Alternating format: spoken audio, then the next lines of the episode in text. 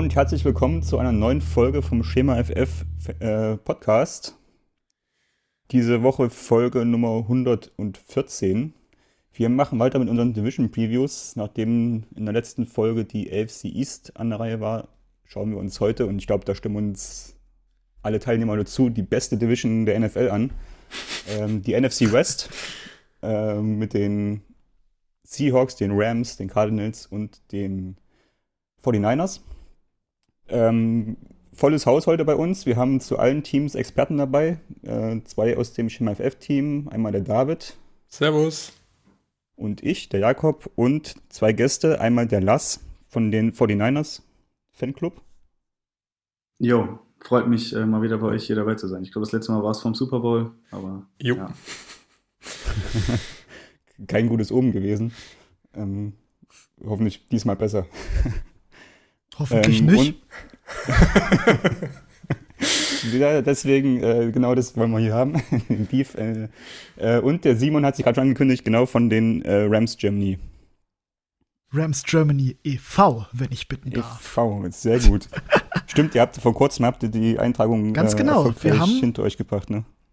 Wir haben die Odyssee endlich beendet. Zwischen Corona und fehlender Digitalisierung haben wir es endlich geschafft, einen e.V. zu gründen. Sehr cool. Und habt ihr, wie sind da so die ersten Zahlen? Seid ihr zufrieden? Wir sind auf jeden Fall zufrieden jetzt erstmal. Gerade jetzt Off-Season, alles läuft so ein bisschen langsam. Und man kann ja auch noch nicht wirklich was jetzt machen, was Events und so angeht. Ja. Aber dafür sind wir trotzdem schon mehr als zufrieden. Muss jetzt zur Schande sagen, ich bin nach einem Jahr bei den German Seahawkers wieder raus. Aus dem Aber da e warst du immerhin mal, warst du immerhin mal Mitglied. Ein Jahr, ja. Muss man auch wollen. Kann, kannst gerne zu den 49ers kommen, kein Problem. Ach du. äh, ich glaube, es lag nicht am Team, oder? es lag nicht am Team. Es äh, ist dann doch etwas befremdlich. ja. Ähm, Simon, willst du gleich mal ein bisschen Werbung machen? Wo kann man da was zu euch finden? Ja, äh, den LA Rams Germany e.V. gibt es äh, standardmäßig halt, wir kommunizieren entweder einmal über einen Discord, wir haben auch eine WhatsApp-Gruppe für die, die das mehr ist. Wir versuchen das aber immer ja so ein bisschen in Discord zu verlagern.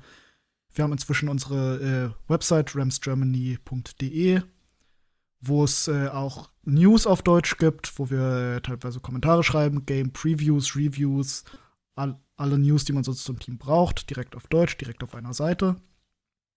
Ansonsten natürlich noch äh, auf Twitter auch zu finden. Und das, was ich ja eigentlich auch mache, neben der Tatsache, dass ich zweiter Vorsitzender bin, ist ja eigentlich der Podcast Ramley Radio.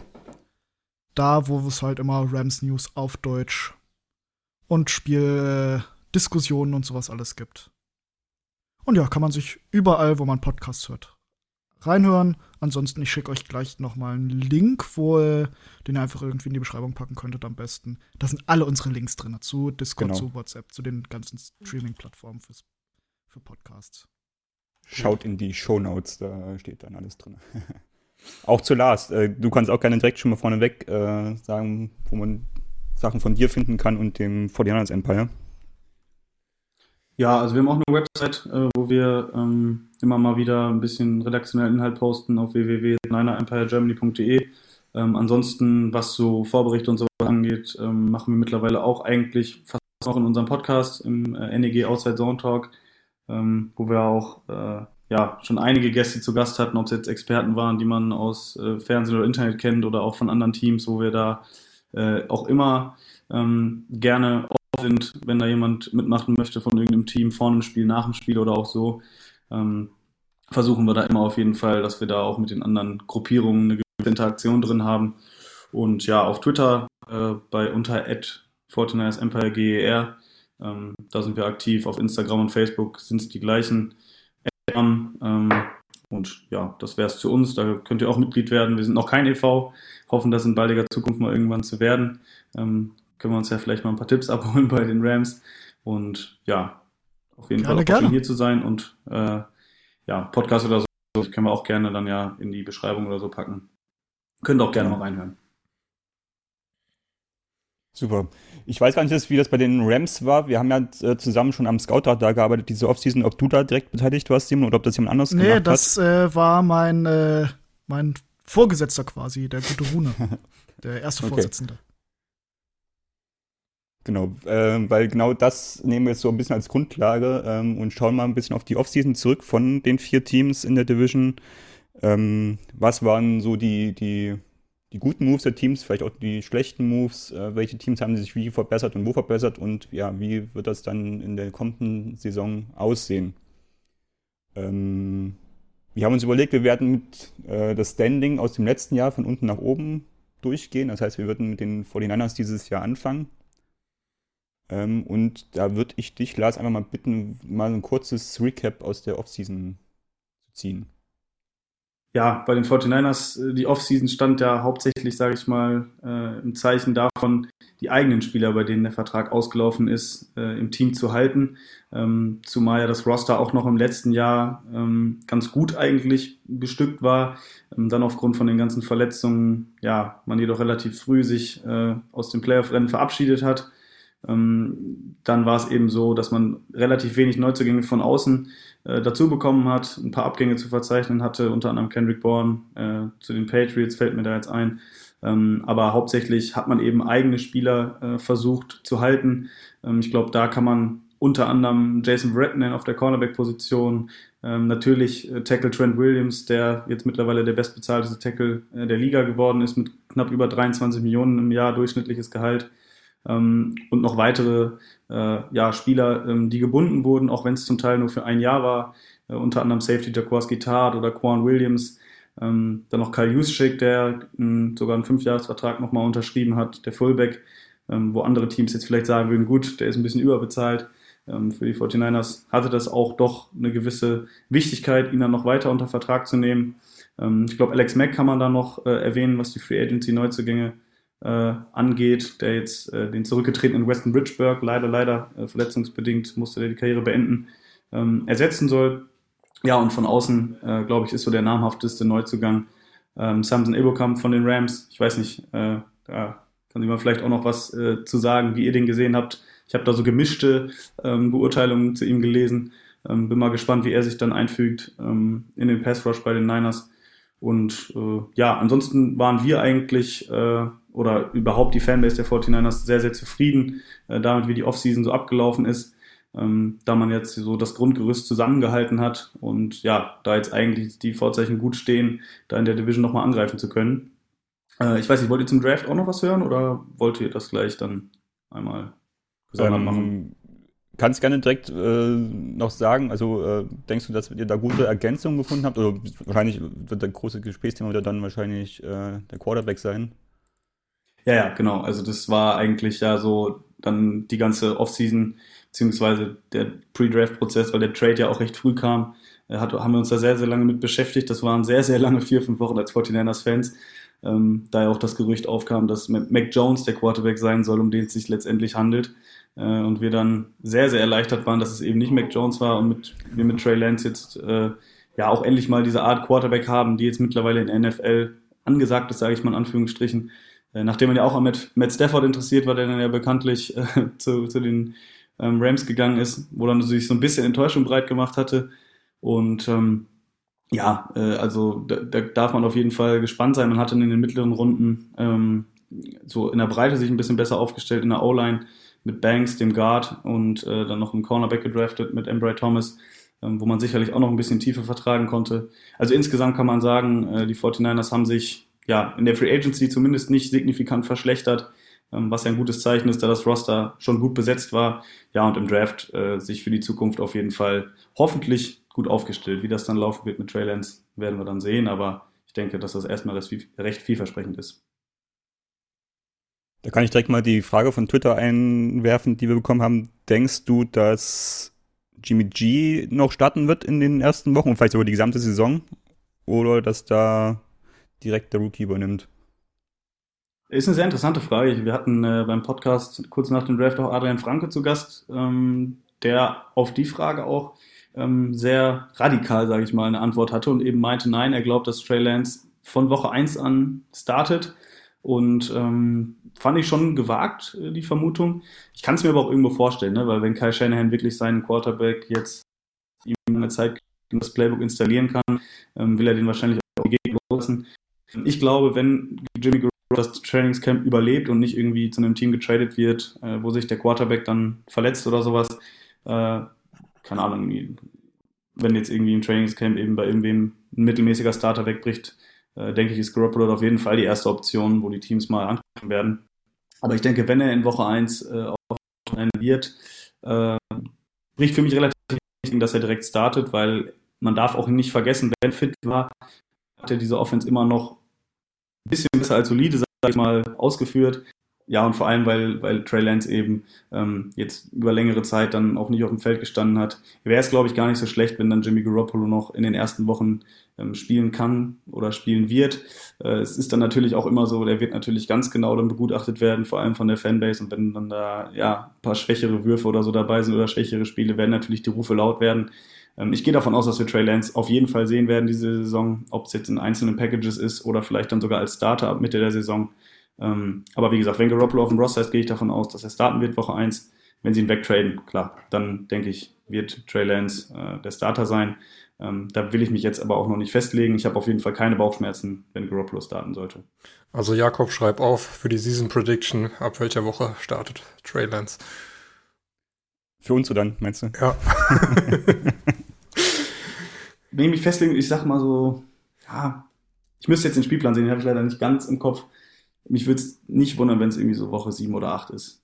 Ungefähr. Also nach einer Bye-Week ist ja normalerweise ein ja. guter Zeitpunkt. Genau. Ach, das hat die letzten Jahre hat das nie, nie funktioniert. Ja, ne? Das war mal mein Ansatz.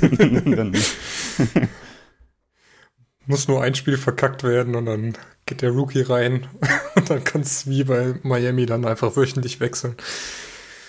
Genau. Äh, wir haben jetzt noch so ein paar Kategorien, die würde ich einfach mal äh, an oder einfach sagen und du sagst mal dazu, was dazu erst oder als erstes in den Sinn kommt. Der beste Off-Season-Move der 49ers, äh, auch inklusive Draft, also wenn jetzt kein irgendwie so krasses Signing oder Verlängerung oder sowas war, dann auch gerne Draft-Picks. Ja, also ist jetzt ein bisschen äh, unpopulär, weil es eben so auf der Hand liegt, aber ich glaube, dieser Trade für äh, Trey Land beziehungsweise für den dritten Pick mit den Dolphins wo man insgesamt drei First Runner weggetradet hat. Ähm, eine andere Antwort kann ich da, glaube ich, gar nicht geben. Äh, aber trotzdem denke ich, dass auf zweiter Stufe dann, und ich glaube, bei jedem anderen Team wäre es, glaube ich, so der größte Move gewesen, eben die Verlängerung von Trent Williams, der einen Sechsjahresvertrag bekommen hat ähm, und jetzt die Left-Tackle-Position die nächsten Jahre absichern soll, dass das so die zwei größten Moves sind. Ne? Also wenn man jetzt überlegt, dass Trey Lance dann mit Trent Williams jetzt die nächsten Jahre ähm, die Offense führen soll, beziehungsweise mit Trent Williams als seinen Beschützer, ähm, denke ich, ist das schon so der größte Off-Season-Move ähm, gewesen. Und natürlich dieser, dieser Blockbuster-Trade, ähm, den es in der Hinsicht jetzt bei den 49ers so, glaube ich, auch noch nie gab. Ich glaube, gestern, also äh, in der, in der Folge gestern ähm, zur AFC East war viel der Begriff äh, Draft Day Trade. ja, das kann man gut vergleichen. Ne? Also ich glaube wirklich immer, ich habe nicht daran geglaubt, dass es sowas wirklich gibt. Aber ja, das war schon, was dem, glaube ich, am, am nächsten kam, so in den letzten Jahren. Ne? Auch was die Kompensation anging. Ja. Gab es einen Move, äh, wo du sagst, der war schlecht oder der war fürs Team jetzt nicht so optimal? Oh, müsste ich überlegen. Also ich ähm, bin mir nicht ganz sicher, äh, ob es jetzt die richtige Entscheidung war, äh, auf, auf der Cornerback-Position ähm, sich festzulegen auf, auf Jason Verrett und Emmanuel Mosley als Starter. Ähm, da finde ich, hat man ein bisschen wenig gemacht. Das, das, hat man die letzten Jahre aber auch schon gesehen, die 49ers auf der äh, die Position immer ein bisschen, ja, das so ein bisschen stiefmütterlich behandelt haben. Äh, das hat dann immer eigentlich gut ausgesehen. Ähm, Ob es jetzt wieder klappt, ich würde mich freuen, ähm, aber ich glaube, es ist die dritte Saison in Folge, wo, wo ich mich hinsetze in den Season Previews und sage, ey, äh, die Cornerbacks, da bin ich mir irgendwie nicht so ganz sicher. Ähm, wenn ich wieder Unrecht habe, sehr gerne, aber ich bleibe skeptisch. Und äh, ich weiß nicht, ähm, der, der Uptrade für Running Back Trey Sermon ähm, in die dritte Runde, äh, ja, ich glaube, ist jetzt auch nicht unbedingt so der beliebteste Move gewesen. Äh, Uptrade für einen Running Back äh, ist ja, kann man hinterfragen auf jeden Fall. Ich habe da jetzt auch nicht unbedingt so die größte Notwendigkeit gesehen, weil kennen ja auch Running Backs wirklich auch besser machen, schon mit vielen undrafted Running Backs Erfolge hatte. Und ob da die Möglichkeit gewesen ist, äh, hoch zu traden ähm, für so einen Power wie ihn, äh, das ist also das am, am ehesten kritisiert. Hm, okay. Ein Name, der mir jetzt gar nicht aufgetaucht ist, den ich ein bisschen vermisse, ist Robert Sala äh, als DC, der ausgetauscht wurde. Was denkst du, wie sich da die Defense entwickeln wird? Ja, also ich habe jetzt, was ja auch logisch ist, also ich glaube, es spricht kein Mitarbeiter über seine anderen Kollegen äh, schlecht, viel Gutes über Demico Ryans gehört, der jetzt ja sein Nachfolger ist und ähm, auch schon viel Lob erhalten hat von anderen Spielern etc., äh, der früher auch bei den Texans als Linebacker gespielt hat. Ähm, ich denke schon, dass man eine kleine Veränderung sehen wird in der Defense der 49ers. Ähm, dass Robert Zahler auf jeden Fall eine sehr, sehr wichtige Rolle gespielt hat äh, in der Defense. Die erste Saison war jetzt nicht so, so gut unter ihm. Ähm, dafür waren die nächsten Saisons umso besser. Vor allem letzte Saison mit den ganzen Verletzungen muss man da wirklich positiv hervorheben, was er da rausgeholt hat. Und da können sich die Jets auf jeden Fall auf einen tollen Headcoach freuen, der auch sehr emotional ist. Ähm, ist auf jeden Fall schade, dass, dass er weg ist. Ähm, aber ich gönne es ihm auf jeden Fall. Er hat sich diese, diese Chance bei den Jets auf jeden Fall äh, wirklich verdient. Und ich habe jetzt nicht so die größten Bauchschmerzen, dass das mit Demico Ryans jetzt auch ja ein interner Coach aufgestiegen ist.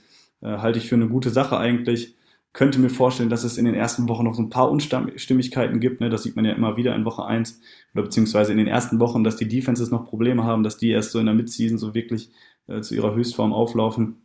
Ähm, ist auf jeden Fall ein interessanter Punkt. Äh, hatte ich jetzt gar nicht so ähm, auf dem Schirm. Äh, was aber auch daran liegt, dass ich da wirklich gutes Vertrauen habe und auch so das Gefühl habe, dass diese Storyline auch so von den äh, Beatwritern in und um San Francisco gar nicht so aufgegriffen wird ähm, weil es da jetzt auch natürlich viele andere äh, ja, Personalien gab und, und Trades, die da im Vordergrund standen. Ja, klar, ist ja schon lange her, beziehungsweise war das ja die erste quasi Personalie, die dann ja. irgendwie sich geändert hat, genau. Ja, ich hoffe, Max hört das und äh, kann sich da dann ein bisschen positiv, äh, noch positivere Stimmung holen. Wobei ich glaube, er ist schon relativ positiv gestimmt da und alles, was über Adam Gaze ist, ja, wird ihn da positiv stimmen. Ja, vielleicht mal, um mal andere Stimmen zu hören. Äh, Simon, wie siehst du die äh, Off-Season-Moves der 49ers? Ähm, siehst du da äh, irgendwo. Natürlich ist da wieder. Ich bin glücklich, dass der böse Mann endlich weg ist, der uns so viele Probleme in der Defense hat. er kann mir jetzt nicht mehr wehtun. Vielleicht schlagen wir die 49ers ja endlich mal. Ich kann ja das. Spannend, ja. Ansonsten. den Gedanken kann ich als Cardinals-Fan äh, verstehen, der mit McVay äh, seinen Albtraum hat. Ähm. Stimmt, McVay hat noch nie gegen die Cardinals verloren. Nee. äh, leider. Aber dazu, dazu dann später mehr. Ich ähm, sehe das ganz anders. Ich sehe da keinen Leider stehen. Bleiben wir erstmal noch bei den 49ers. Äh, ich meine, letztes Jahr waren natürlich die ganzen Vernetzungen das große Thema, was dann letztlich auch zu dem, zu dem äh, Rekord und zu dem Standing in der Division geführt hat. Ich schätze mal, dass man dieses Jahr wieder mit mehr rechnen muss.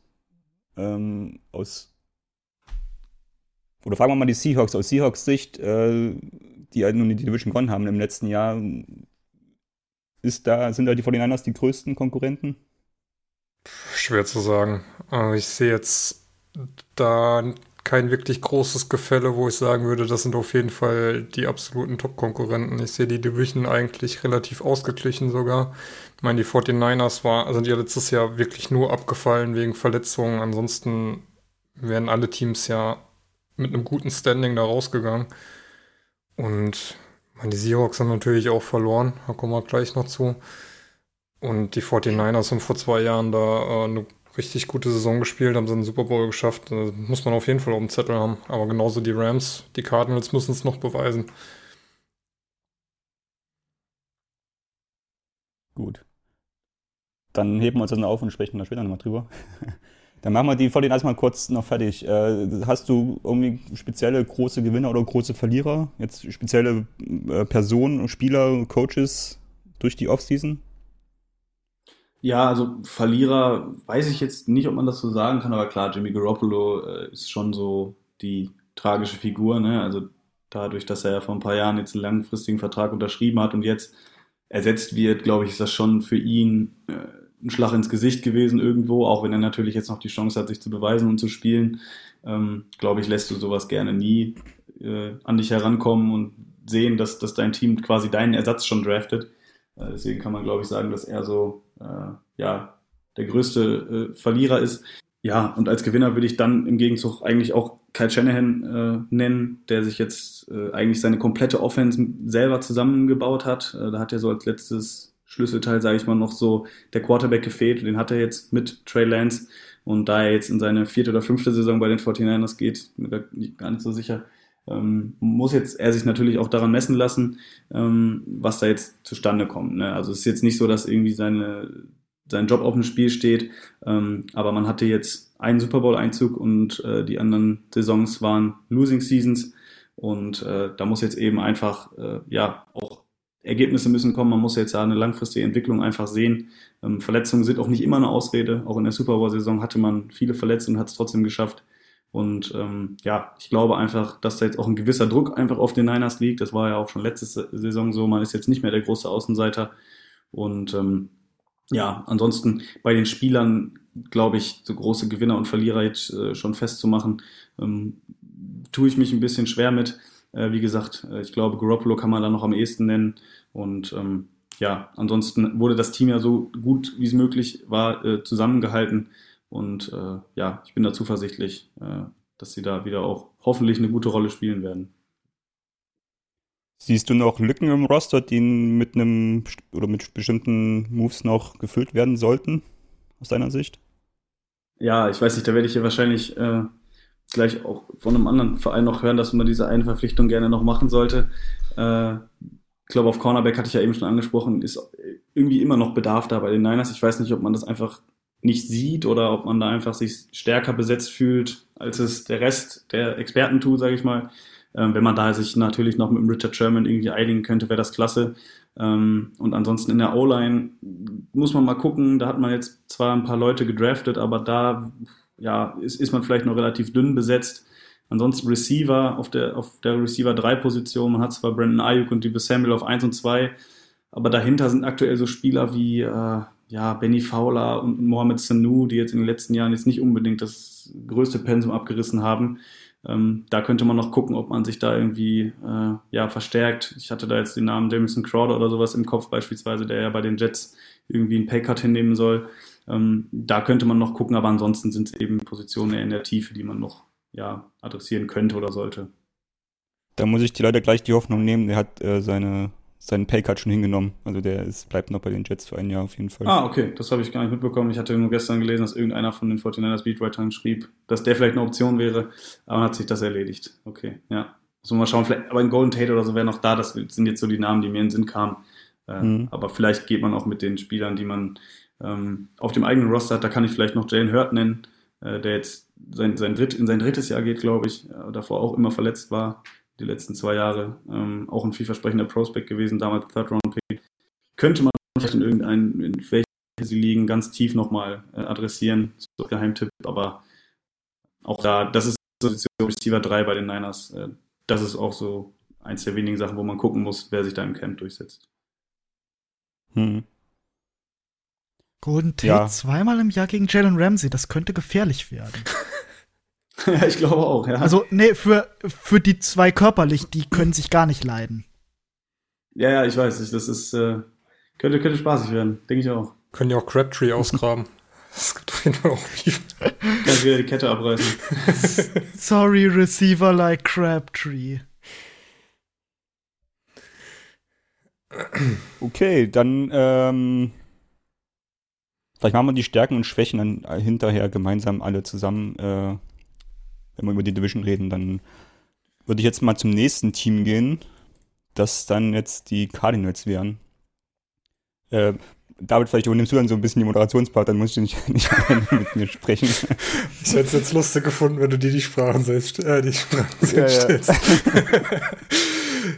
ja, Jakob, dann zieh doch mal so ein Resümee, was denn in der Offseason bei euch so los war und wie du den Draft beurteilst. Jo, die Cardinals äh, eigentlich so auf die gesamte Saison letztes Jahr gesehen eigentlich ganz gut, aber wenn man so dann nach der Beiweg sich anschaut, wie das Team performt hat, äh, eine ziemliche Enttäuschung. Äh, und umso schöner war dann wieder der Einstieg in die ja, Offseason, die ja wie letztes Jahr auch schon mit einem großen Namen anfing und auch wie letztes Jahr auch schon von den Texans. Mit JJ Watt äh, kam Verstärkung äh, für die D-Line, beziehungsweise für den Pass Rush. Und ja, äh, die gesamten Moves der Cardinals vor dem Draft äh, haben wichtige Positionen adressiert. Ähm, allen voran natürlich dann auch äh, der Trade für Rodney Hudson, äh, dem Center von, von den Raiders, der dann ja unvermittelt auf den Markt kam. Und ja, Hey. ansonsten ähm, Einen aus der Was? Line haben wir ja auch bekommen, ne? die Raiders haben nochmal schön alles wegverkauft.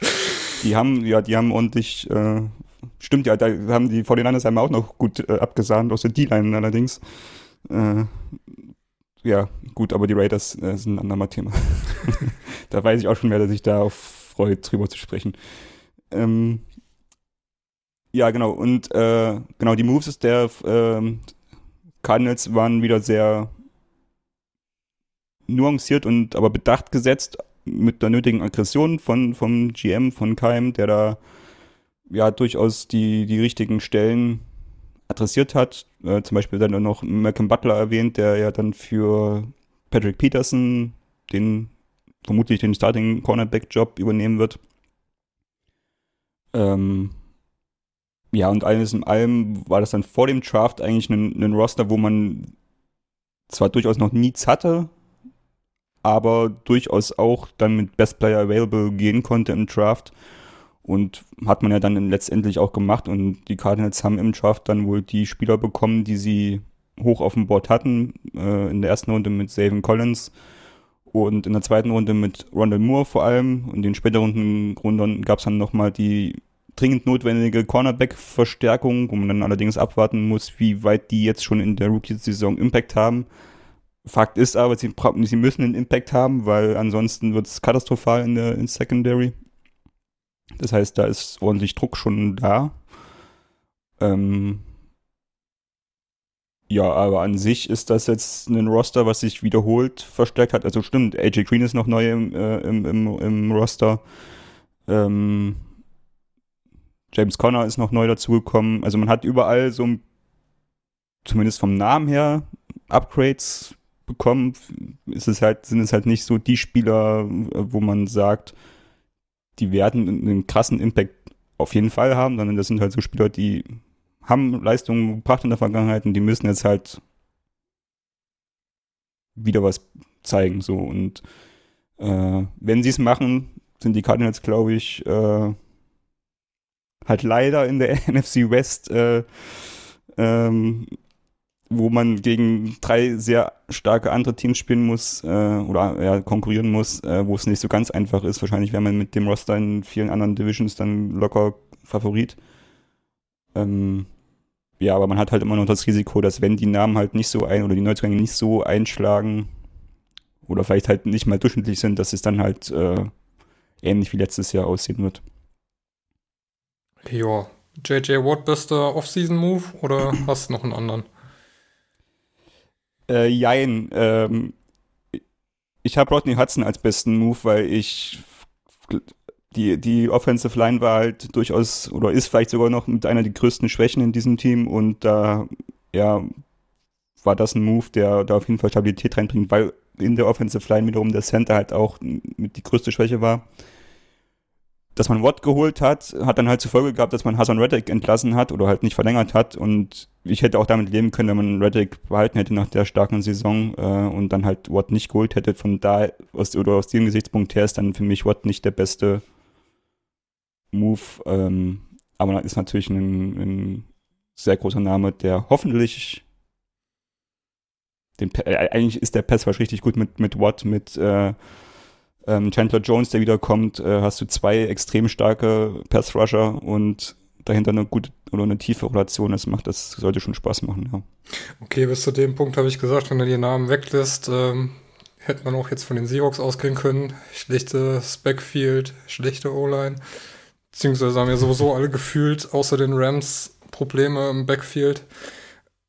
Ähm, ja, wird noch spannend, wer sich da am besten verstärkt.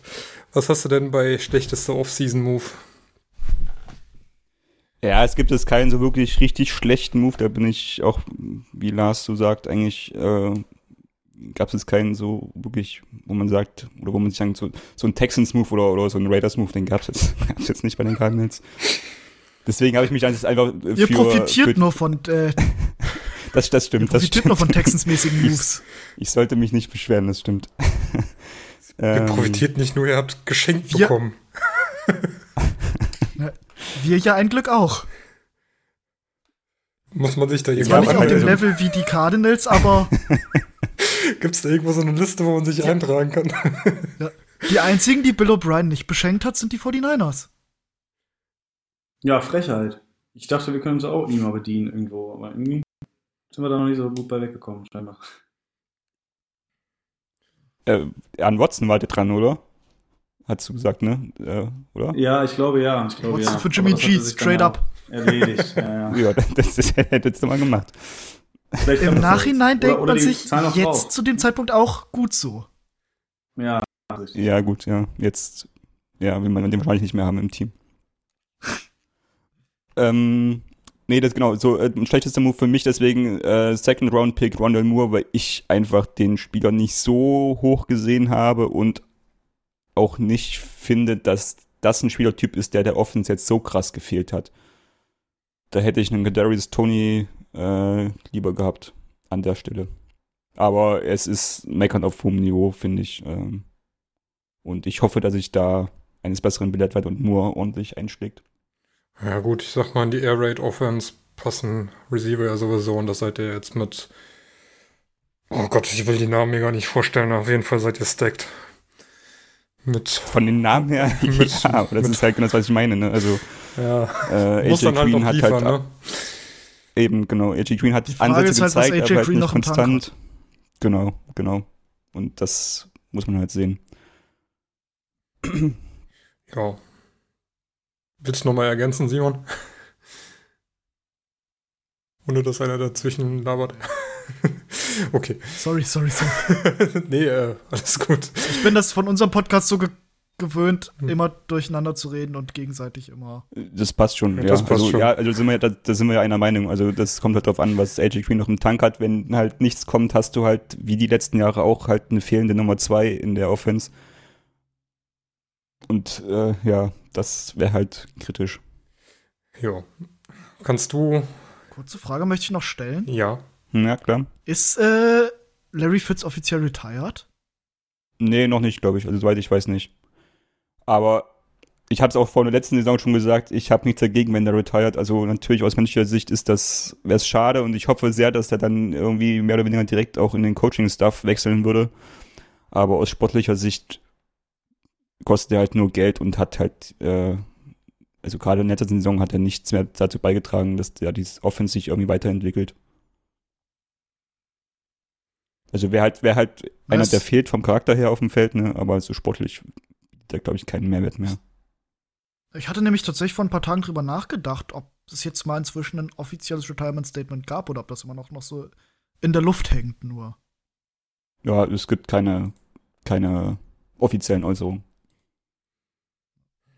Normalerweise Jeder was. nimmt es nur bereits an. Ich weiß gar nicht mehr genau, wie das letztes Jahr war, ob das jetzt auch sich so lange hingezogen hat oder ob das jetzt zu dem Zeitpunkt schon feststand, ob er wieder spielt. Das weiß ich, Ich nicht mehr. meine, aber nämlich es war früh, im Frühjahr im Jahr stand das schon fest. Ich meine auch, das es war vorm Draft die letzten Jahre ja immer. Der hat ja, glaube ich, jetzt zwei oder dreimal in Folge immer noch einen Jahresvertrag gehabt, oder? Ein Jahres. Also Ja. jetzt, also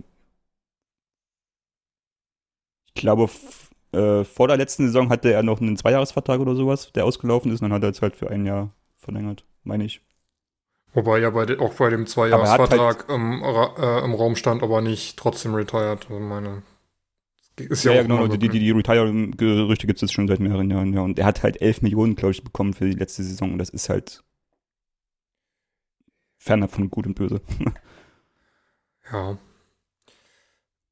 Äh, wo war der denn größter Gewinner für Verlierer? Oder hast du da schon was zu gesagt? Ich hab's gerade.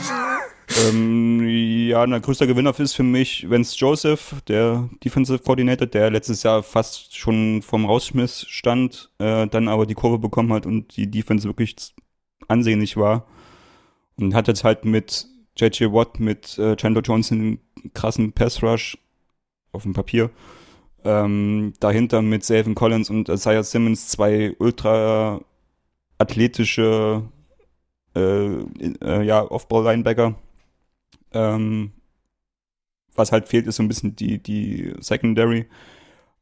Aber ich glaube, der ja, kann da, wenn er da, da weitermacht, wo er aufgehört hat letzte Saison, dann kann er da richtig gut was aufs Feld bringen. Jo. Und Verlierer ist für mich ja Christian Kirk, der halt meiner Meinung nach nie so die Chance bekommen hat, äh, zu glänzen, da wo er es kann. Er wurde halt, dadurch, dass halt Fitzgerald äh, äh, so hauptsächlich im Slot gespielt hat, wurde er halt outside aufgestellt und da ist er einfach irgendwie nicht so der Richtige dafür. Ich hätte mir gewünscht, dass er mal eine größere Rolle im Slot bekommt. Jetzt mit Rondell Moore wird es wahrscheinlich auch nicht so passieren. Deswegen ist er da für mich ja, der Verlierer. Jo. Das heißt, Off-Season-Move. Wo willst du lieber was haben? Backfield oder O-Line?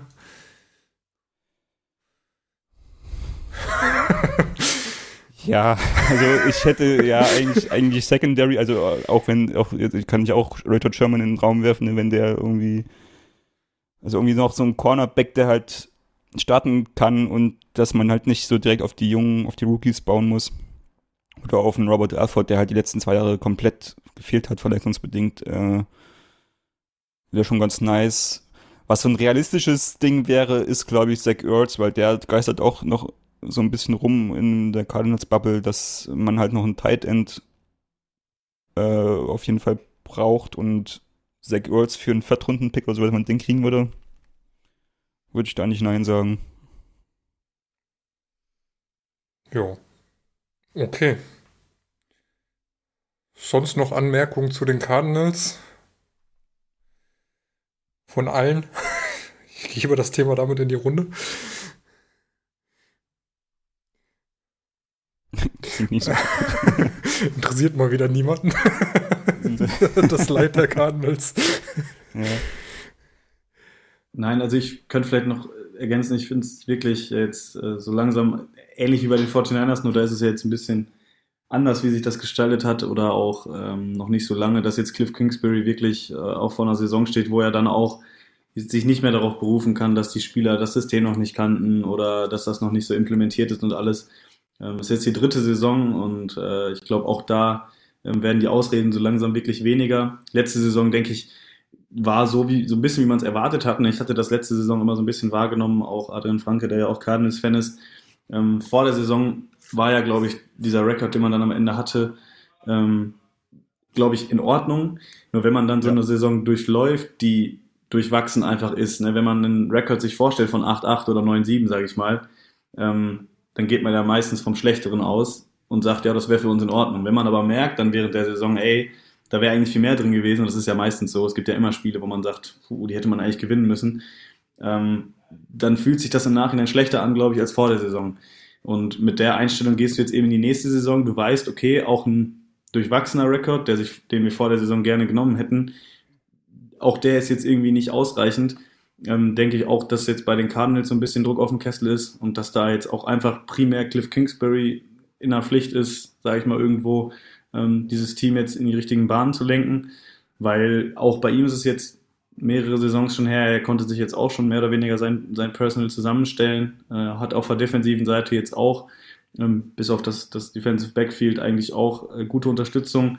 Und ja, ich denke, dass es da auch hauptsächlich auf ihn drauf, drauf ankommt, wie er jetzt da sein Spielsystem ähm, implementiert bekommt und inwiefern er da jetzt fähig ist, ähm, auch zu adaptieren und äh, ja, vor allem auch in-game dann Spiele zu gewinnen, weil darauf kommt es genau, ja natürlich also Ich glaube, das ist das große Thema. Also In-Game-Entscheidungen, Play-Calling, das ist ein ganz großes Thema, wo, wo er besser werden muss, um dann halt auch, auch Spiele zu gewinnen und ja, vielleicht auch generell irgendwie ein bisschen kreativer zu werden in der Offense.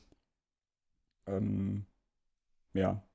Aber ja, ich sehe das wie du. Also ich glaube, Kingsbury spielt um seinen Job dieses Jahr. Wenn das äh, stagniert, stagnieren sollte, die Entwicklung, dann wird der, glaube ich, nächstes Jahr nicht mehr Headcoach sein bei den Cardinals. Jo, dann gebe ich wieder an dich zurück und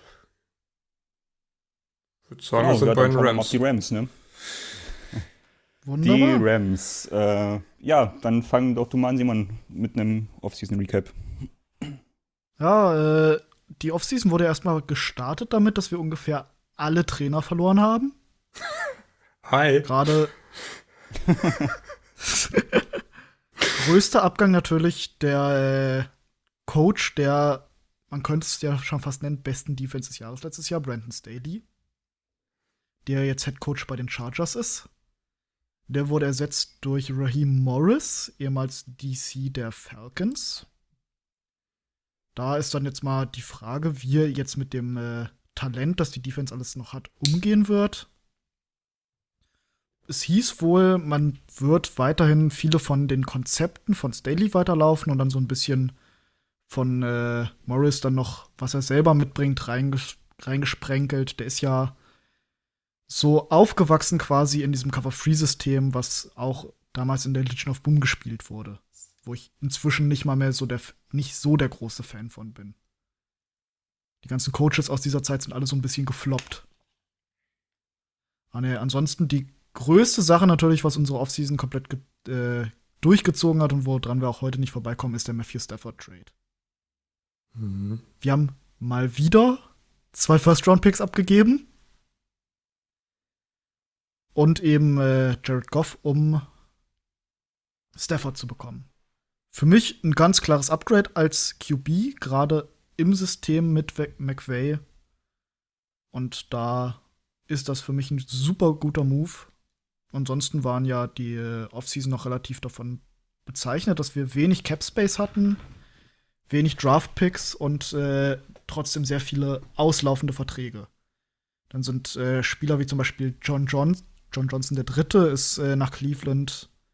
Cornerback äh, Troy Hill ist auch nach Cleveland. Samson Ebukam, wo wir es ja vorhin schon erwähnt hatten, ist äh, zu den 49ers. Wenn man da was wirklich Gutes zu ihm sehen will, kann man sich das äh, Spiel Rams Chiefs Monday Night Football aus 2018 ansehen. Da ist er richtig eingeschlagen wie eine Bombe. ja, und leider hat er seitdem nichts mehr getan. Also, nee, jetzt mal legit, der hat, der hat äh, gegen Ende des letzten Jahres, er war mit Abstand unser, Schle unser schlechtester Edge Rusher und hatte sogar seinen Starting-Spot komplett verloren. Also, meiner Meinung nach habt ihr viel zu viel für ihn bezahlt. Ja, man muss auch gucken, wie die äh, Rolle da, jetzt, da ist, ne? Ja. Aber so, ja, sowas ähnliches hatte ich auch äh, wahrgenommen, ja. Aber das ist einer, dem ich nicht nachweinen werde. Ansonsten unser Titan 2 ist ja zu den Seahawks gekommen. Mhm. Wenn ich mal ein äh, Titan für euch, der ja. nicht komplett über den Berg ist. Was soll das denn heißen? Er wird bei. Er ist jünger als kurz vor Tod. ich sag mal, die alten Titans, die die ganze Zeit immer zu den Seahawks kamen, haben nie so viel gespielt. Muss man wirklich sagen, Graham oder auch ein Olsen, das waren ja nicht die Faktoren, das waren dann ja immer ein Disley oder äh, so, die dann wirklich die Targets waren. Also Tight End hätte ich jetzt nicht ja. mal das gesehen, aber über Everett freue ich mich auf jeden Fall. Ich wollte nur mal einen Witz drüber machen. Ja, gern. nee, äh, Everett natürlich für uns äh, gut, war für uns immer ein guter Spieler, hat äh, halt, war nie ein richtig guter Blocker, dann wurde er aber immer eingesetzt quasi in so einem Zwei-Talent-System, dass du Higby an sich als Blocker auf dem Feld hattest und Everett hat dann Plays gemacht. Als Athlet hat leichte Probleme mit Drops teilweise. Liegt aber auch daran, dass er letztes Jahr ein bisschen falsch eingesetzt wurde, weil wir niemanden wirklich Großes hatten, der mal irgendwie einen äh, Contested Deep Ball fangen konnte, wurde dann teilweise Everett da reingeschickt und das war so ein bisschen, äh, wurde dann quasi zum äh, direkt zum Sterben dann hingeworfen. Das ist nicht seine Stärke. Der macht, äh, der fängt offene Bälle und macht dann Plays in Space. Und das kann er auch richtig gut. Aber ansonsten, was haben wir noch? Ja, wir haben natürlich äh, unseren zweitbesten Corner, Darius Williams, hat seinen, äh, hat seinen Tender unterschrieben ist dementsprechend relativ äh, teamfreundlich jetzt noch unter Vertrag. Der wird aber auch nächstes Jahr einen richtig großen Vertrag haben wollen. Und das auch verdient. Äh, wie, was denkst du so perspektivisch zu der, zum, zum Team? Die ich, wenn ich mich jetzt richtig, richtig erinnere, kommt da ja dann auch in den nächsten Jahren Cap-technisch äh, Schwierigkeiten. Äh, ich bin der Meinung, dass äh, also nächstes Jahr wird, wir haben gerade dieses und auch letztes Jahr viel Depth, die man entwickeln kann. Unsere okay. Starting Safeties sind, ein, äh, sind dieses Jahr ein Viert- und ein Sechstrunden-Pick und beide sind super gut.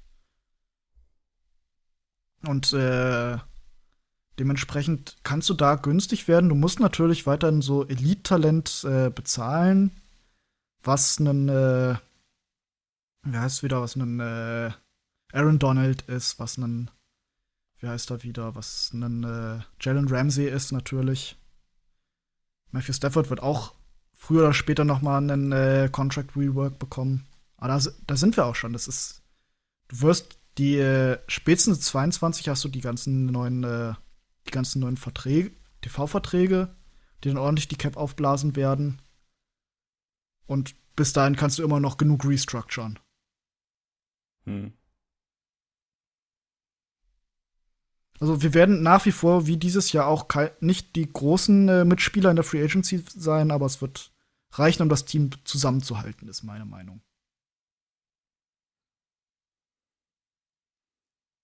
Äh, was den Draft angeht, wird das wahrscheinlich eine Kurznummer bei euch sein, ne? äh, so ohne. Äh, ich habe tatsächlich so ein paar Spieler, die äh, ich sehr interessant finde, rausgesucht und die auch äh, meiner Meinung nach sogar ein bisschen Fantasy-Relevanz haben werden.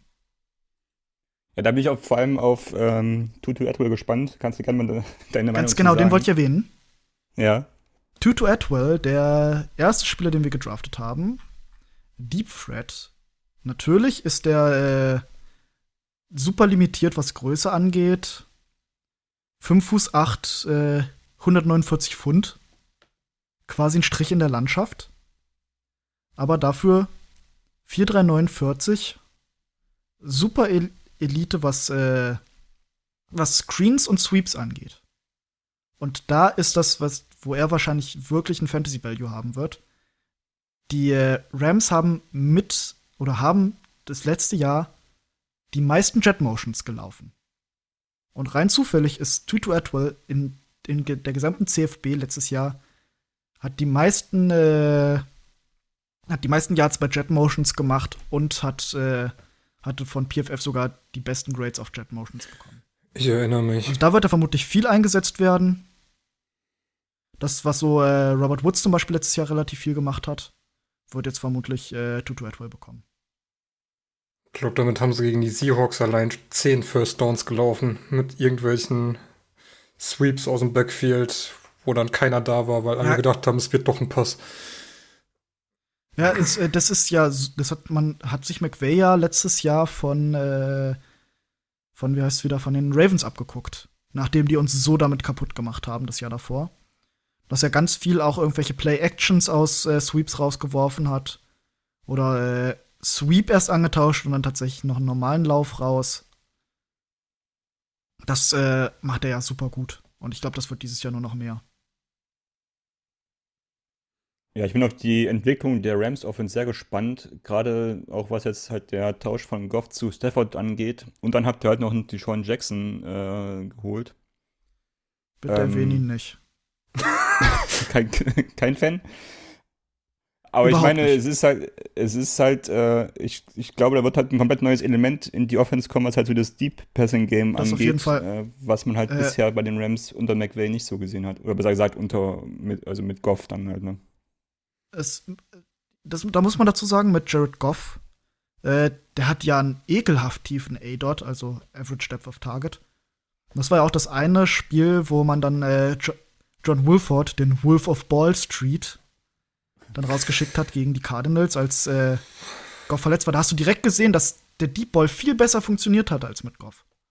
Und jetzt hast du wen äh, mit einer Bazooka von Arm wie, wie, wie Matthew Stafford Dazu dann noch äh, tatsächlich Deep Threats wie Deshaun Jackson. Möge er seine Starting-Rolle möglichst schnell verlieren. Und Tutu Atwell. Sorry, bin kein Fan von Antisemiten. Ja. Ansonsten äh, hast du noch einen äh, Tight End wie Jacob Harris, 6 Fuß, 6 Fuß 5, äh, der trotzdem aber dann noch eine 4-4 rennt. 40. Könnte auch äh, gut mal ein Play machen zwischendrin, wenn man irgendwie Dynasty spielen will, den könnte man sich eventuell noch mal in den späten Runden holen. Bitte, bitte nochmal. Jacob Harris. Jacob Harris. Ja. Titan Central Florida. Wird äh, meiner Meinung nach, nach dieses Jahr hat, hat, äh, hat teilweise sogar First Team Raps bekommen. Im, äh, in den OTAs dieses Jahr. Und wird auf jeden, wird meiner Meinung nach äh, auf jeden Fall ein Gadget-Play oder sogar die Rolle von Everett einfach direkt übernehmen von letztem Jahr.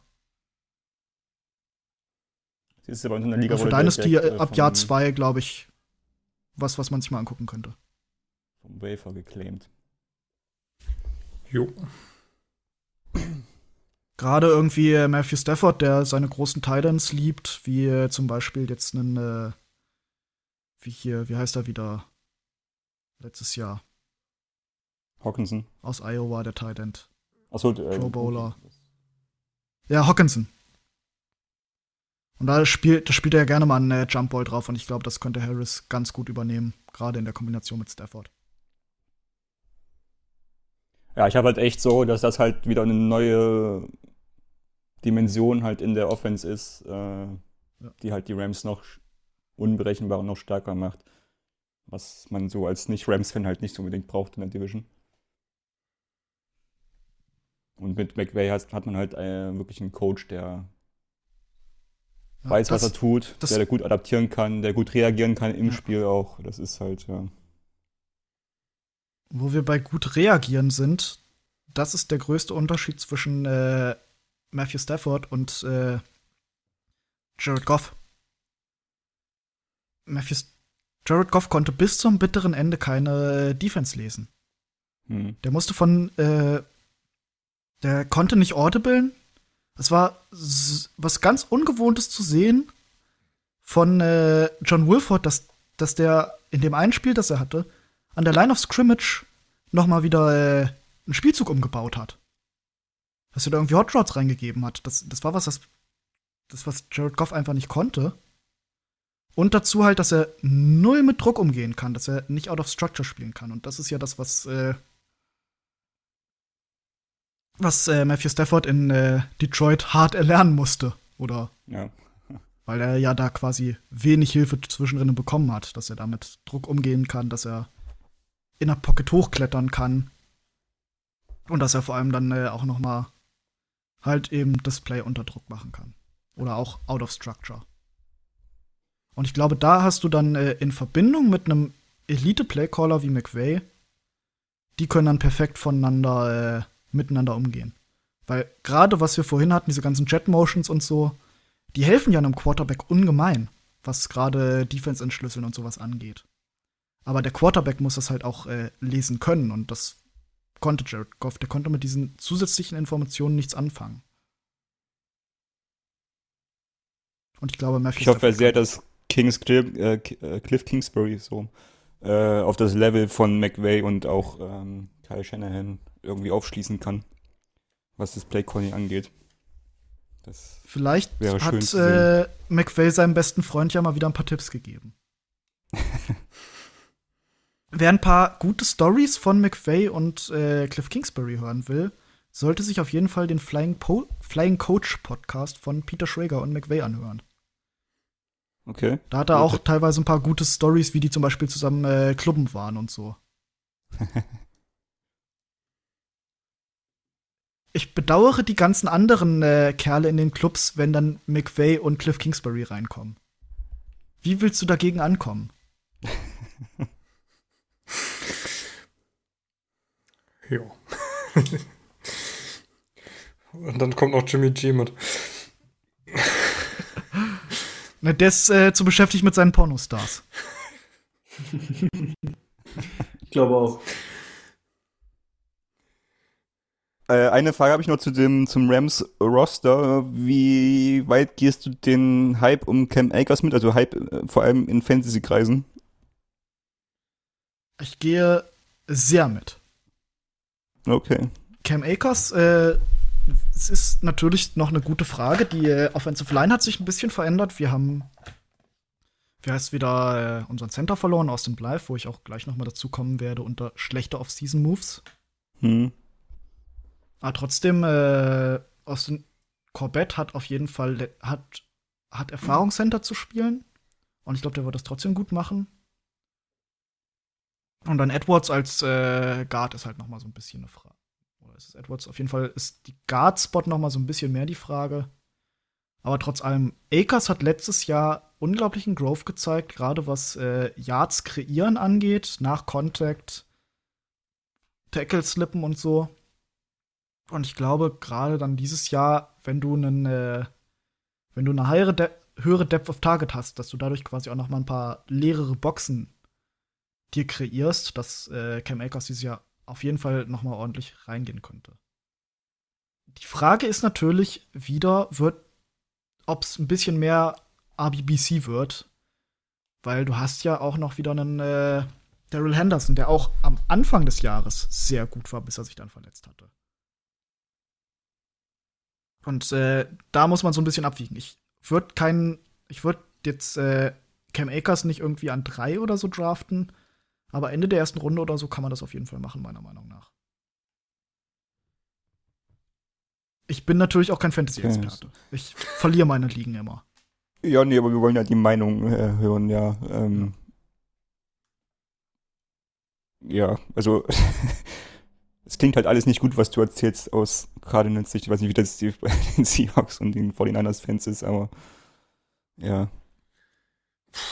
Ja, also ich habe eher Angst um, Laus, äh, um das Passspiel gegen unsere komische, unser komisches Backfield, aber da sehe ich dann sowieso in der Division äh, große Probleme. Um aufs Backfield zu kommen. ich habe das Gefühl, wir sind die Einzigen, die da keine Probleme haben. Das ist richtig. Das, äh, nee, wir haben natürlich Troy Hill verloren. Der Nickel Cornerback, das ist noch so ein Fragezeichen, auch wer da jetzt reinsteppt.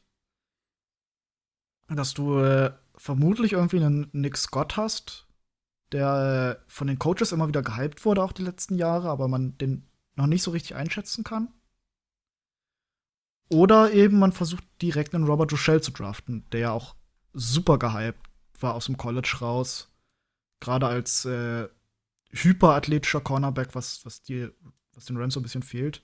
Gerade man hat irgendwie so äh, Analysen gemacht und über die gesamten Defensive Backs der letzten drei Jahre und es hat irgendwie die exakten Kriterien, die die Rams haben wollen, haben irgendwie vier Cornerback, vier Defensive Backs, äh, vier Defensive Backs komplett erfüllt. Einer war Jalen Ramsey, der andere war Derwin James, dritte war, glaube ich, Tredavious White und der, dann der letzte ist jetzt, ist jetzt, wie heißt es wieder, Robert Rochelle. Und dann dementsprechend entweder wird der direkt starten oder du nimmst einen von den, die sich die letzten Jahre entwickeln konnten. Und die beiden Safeties, Jordan Fuller, die Überraschung aus der sechsten Runde. Und äh, wer heißt wieder? Äh, Terrell Burgess haben beide überzeugt, gerade Fuller. Da hat man teilweise äh, Mic'd-Up-Videos gesehen, dass der sich schon wie ein Leader verhalten hat, dass der da analysiert hat, dass der super schlau war. Meine Meinung ist auch, dass er dieses Jahr die äh, Playcalling-Duties von John Johnson übernehmen wird. Und ja, dementsprechend Corner natürlich Jalen Ramsey. Der schlimmste Albtraum eures Lieblingscorner, eures Lieblings-Wide Receivers. Hm. DK Metcalf schläft immer noch nicht richtig. Da gibt es einige Wide die- Receiver, die da nicht auch die nicht. Bälle einfach. Die Andre Hopkins ist immer noch äh, am Wutheulen.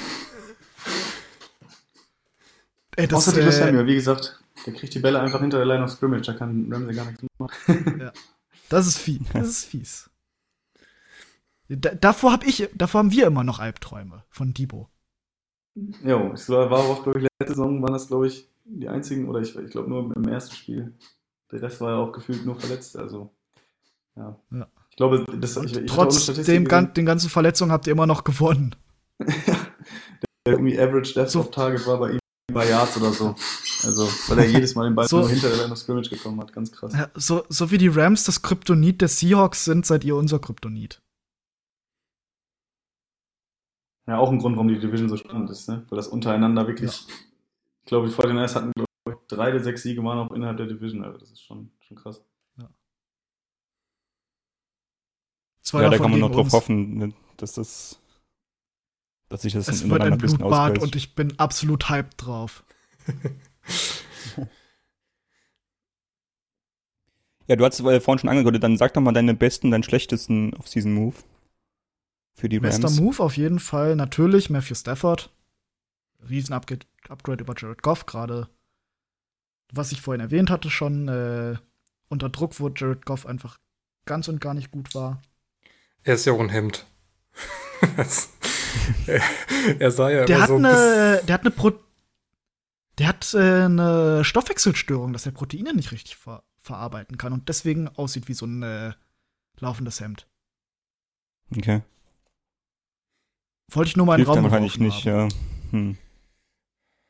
Ja, ist, äh, Wir haben, wir haben immer Nachteil. Witze gemacht, dass er, wenn er, wenn er scrambled, sieht er so ein bisschen aus wie eine verängstigte Giraffe beim Laufen. Verängstigt ist aber bestimmt, ja. Äh, ansonsten äh, schlech schlechtester Move. Wir haben unseren Starting Center, der echt gut war, für eine Million Dollar zahlen die Chiefs ihm jetzt verloren. Das, die hätte man noch irgendwo herkramen können. Ansonsten, äh, ich habe ja schon gesagt, dass ich sehr unzufrieden damit bin, äh, dass Deshaun Jackson noch wieder einen Job hat. Ja, gut, da ist er leider nicht der Einzige in der NFL. Ja. Aber ja, es ist immer. ich bin immer da vielleicht zu sehr Idealist, aber ich bin der Meinung, Ja, dass ja. man das nicht feiern muss. Nee, auf gar keinen Fall. Und äh, es ist dann immer schade, wenn der dann halt ins eigene Team kommt, dass man Ja. das dann irgendwie akzentieren muss. Ja. Ähm, Ja, ich, äh, ich versuche das, jeden jetzt zu, zu jedem Zeitpunkt zu kritisieren, damit ich äh, weiterhin mich über die äh, Tampa Bay Buccaneers beschweren kann, dass die immer noch äh, Antonio Brown im Team haben. Ja, Es laufen halt einige Gestalten rum, die eigentlich äh, keinen Job mehr haben dürften.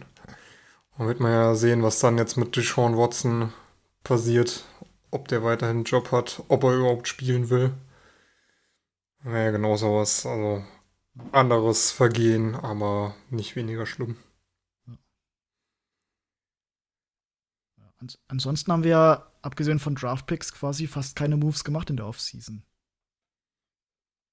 Ne, doch, bester Move, äh, Darius Williams mit einem äh, mit dem Tender belegen.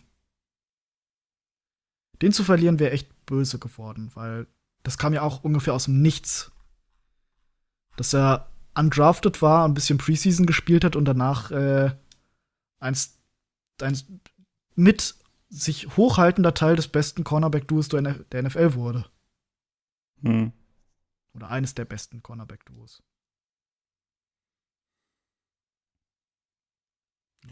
Äh, wer, für sind, äh, wer sind für dich Gewinner und Verlierer aus der Offseason?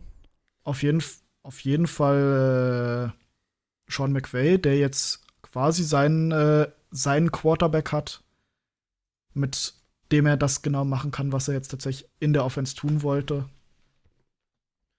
Und ansonsten gegenseitig äh, die ganzen Receiver werden haben einen äh, Riesengewinn gemacht und Matthew Stafford natürlich auch, der jetzt aus Detroit raus ist und in einem Team, das eventuell mal ein Playoff-Spiel mit ihm gewinnt. Hoffentlich nicht. Hoffentlich schon. Ähm, Gibt es einen Move, den du nur noch wünschst oder anders gefragt, welchen Sender hättest du noch gerne? Ich bin mir nicht sicher, dass wir noch irgendeinen Move machen werden. Und ich bin auch der Meinung, dass die Rams Offensive Line zumindest mittelmäßig ist. Und dementsprechend man eventuell gar nichts mehr äh, investieren muss, quasi. Der Move, Das den ich auch nicht hoffe, gut. natürlich, das ist quasi ein, äh, ein Move für das nächste Jahr, dass Max Pörcher es tatsächlich nächstes Jahr ins richtige Roster schafft. Der, Da musst du jetzt mal ein bisschen Background geben. Max Pircher ist, äh, ist über das Pathway-Programm reingekommen. Offensive Tackle aus äh, Tirol. Ah, okay. Und der war bei uns auch schon im Podcast. Dementsprechend Ach, route ich ein bisschen für ihn. Natürlich. da drücken wir natürlich die Daumen. Ich glaube, die Cardinals haben auch irgendeinen deutschsprachigen Titan. Ich weiß gar nicht genau, wo der herkommt. Aber ja. Ich muss sagen, das geht mir bei Donkor schon so leicht wieder so ein bisschen auf den Sack, wie der teilweise so hochgehypt wird, vor allen Dingen dann aus Kreisen der German Seahawkers. Also ja, finde ich auch toll, aber oh, es ist dann doch teilweise ein bisschen viel. Das, äh, also ich verstehe. das ist der Vorteil am, äh, am Pircher, der, der spricht zwar Deutsch, ist aber quasi technisch gesehen kein Deutscher und deswegen äh, hat NFL Deutschland ihn noch nicht als die, das, äh, die Wiedererscheinung von Jesus erklärt. Ja, also wir hatten da ja schon mal einen Podcast drüber, dass wir da ähm, teilweise mit Sachen, die da von äh, übertragenen Sendern äh, so verfasst werden, Ich doch bin- ja. Ich bin, ich bin da ja auch, äh, ich bin da ja, ich habe da ja keine Illusionen. Pircher wird es dieses Jahr auf keinen Fall ins aktive Roster schaffen und auch so hat er viel, ist das ein harter Weg. Tatsächlich ist es ins Roster zu schaffen, nächstes Jahr. Und äh, der muss viel noch sich verbessern, Ja, gerade was Technik angeht. Und dementsprechend, ich, ich, ich hoffe, dass er es schafft und ich, äh, ich route für ihn, aber ja. Wenn nicht, ist zumindest eine schöne Story gewesen. jo. Ja, bei Marken Sotcher hatten wir da immer auch, äh, ja, auch die Diskussion, ne? Also es war ein bisschen nur, also es war auf der einen Seite schade, dass er nicht diese Aufmerksamkeit bekommen hat von Deutschland, wie es alle anderen deutschen Spieler irgendwie genossen haben. Also Moritz Böhringer, glaube ich, da jetzt stellvertretend für alles, was da so passiert. Rum um diese Marketing-Kampagne kann man ja schon fast sagen, was deutsche oder deutschsprachige Spieler angeht. Andererseits war es auch ganz schön, weil ähm, man, man ja auch merkt jetzt bei anderen Teams, wie nervtötend das dann äh, zum Teil ist. Ne? Also, keine Ahnung, ich fand es schade für ihn, weil er es auch irgendwo verdient hätte, weil er es ja schon wirklich lange Zeit gut gemacht hat, auf jeden Fall. Äh, auch wenn er jetzt nicht die größte Rolle gespielt hat. Ähm, aber es hätte auf jeden Fall ein bisschen mehr Wertschätzung, Wertschätzung verdient gehabt. Andererseits, wie gesagt, dieser Hype, dass der ausgeblieben ist, ähm, ja, in mancher Hinsicht auch ganz schön. Wobei Socha doch Haben, auch äh, äh, bei den äh, Pro Bowl Votes irgendwie von ran da Ich- mal das- gefeatured wurde. Das wollte ich gerade das wollte Ja. ich gerade erwähnen, dass man da versucht hat, äh, Marktwahlmanipulation zu betreiben. Ja, und letztes Jahr wurde das dann ja mit Jacob Johnson ins Absurdum geführt, wo auch teilweise äh, ja Sachen von sich gegeben wurden, wo man dann echt nur noch Kopfschütteln kann. Ja, bei den Socha war es ja wirklich offensichtlich so ein, so ein Gag. Ne? Also Ja. da war es ja, dass man nicht, da war man jetzt nicht unbedingt überzeugt von seinen, von seinen Fähigkeiten. Da musste man die Leute ja sogar noch davon überzeugen, dass er auch eigentlich, was die Special Teams anging, und ich glaube, das war ja auch äh, die Position, für die er nominiert war, dass er da auch zum Teil sogar ganz gute Arbeit gemacht hat. Ich glaube, der hatte da einen Punt geforst und auch noch andere Sachen. Äh, viele Tackles, relativ viele bei den Niners. Ich glaube, es ist ja auch nur einer aus jedem Team nominiert wird, was diese Special Teams Position angeht. Also es war jetzt nicht so, dass er gar nichts geleistet hat, aber äh, das war auch ja eine ziemlich komische Aktion auf jeden Fall. Ja. Apropos komische Aktionen, kommen wir zu den Seahawks. Bitte! Ähm, David, ja. Wie liegt die Offseason der Seahawks? Ja, ich muss sagen, ich bin, was das angeht, sogar sehr zufrieden eigentlich. Ähm, man konnte viel halten, auch wenn es dann mit Shaquille Griffin doch einen schmerzhaften Abgang gab, wo jetzt auch immer noch eine Lücke klafft.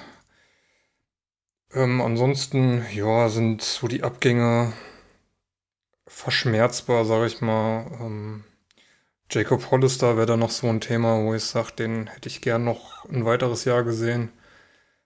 Aber ansonsten sieht das eigentlich ganz gut aus. Man hat noch Lockett verlängert und Michael Dixon für meine Verhältnisse äh, sehr dicken Vertrag für einen Panther reingedrückt mit knapp 15 Millionen, glaube ich, drei Jahren oder vier Jahren. Ähm, ansonsten, ja, man hat einen neuen OC, der ja auch einigen hier schon durchaus bekannt ist. Ähm, hat sonst auch ein bisschen bei 49ers, bei den 49ers gewildert und Akello Witherspoon geholt und Kerry Hyder kam da auch noch mit. Der schon angesprochene Gerald Everett kam für die Tight End Position dazu. Und ansonsten so wichtige Spieler wie Carson, wo ich mich sehr drüber gefreut habe, dass der resigned wurde.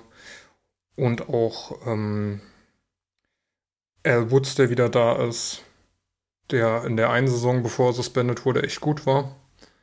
Und auch Puna Ford. Also man hat so durchaus gute Spieler wieder resignen können, noch ein bisschen ergänzt. Man hat zum ersten Mal eine meiner Meinung nach richtig gute O-Line, die man dann jetzt auch im Draft noch mit Stone Forsyth, den man spät bekommen hat, der tief gefallen ist, ähm, noch aufbessern kann. Und das ist, denke ich, vor allem für Russell Wilson auch ganz nett, wenn jetzt mal die meiner Meinung nach beste O-Line der letzten zehn Jahre, wenn nicht mehr, vor ihm steht und ihn vielleicht mal ein bisschen Schutz bieten könnte. Ganz nett. Nice to have. In Seattle man muss man sich erst dran gewöhnen, dass da jemand steht und blockt. Ich habe damals, als äh, hier Fat Eddie Lacey kam, schon plädiert, dass man den einfach in die O-Line stellt, weil gewichtsmäßig hätte auch Aaron Donald seine Schwierigkeiten gehabt, aber ja. Aaron Donald hat mit nichts Schwierigkeiten. Aber Lacey hat auf jeden Fall bei kompakterer Größe genauso viel Gewicht auf den Boden gebracht. ja, ja, Kraft ist äh, Masse mal Momentum. Einfach ihn nach vorne rennen lassen. Und dann hast du halt auch ordentlich Kraft dabei. Ja. Direkt in Aaron Donald rein.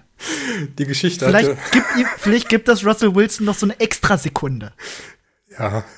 Ich sag mal. Bevor der Hulk dann kommt. Es sah ja letztes Jahr auch gegen Aaron Donald im ersten Spiel gar nicht so schlecht aus. Der hat ja nicht viel machen können. Zwar gegen Double ja, dann, Team. dann waren aber auch. Und dann hat dann hat man den, den Weit, die Weitaufnahme gesehen und gesehen, dass da so drei Leute rund um ihn rum waren. Und er hat sie trotzdem nach vorne bewegt.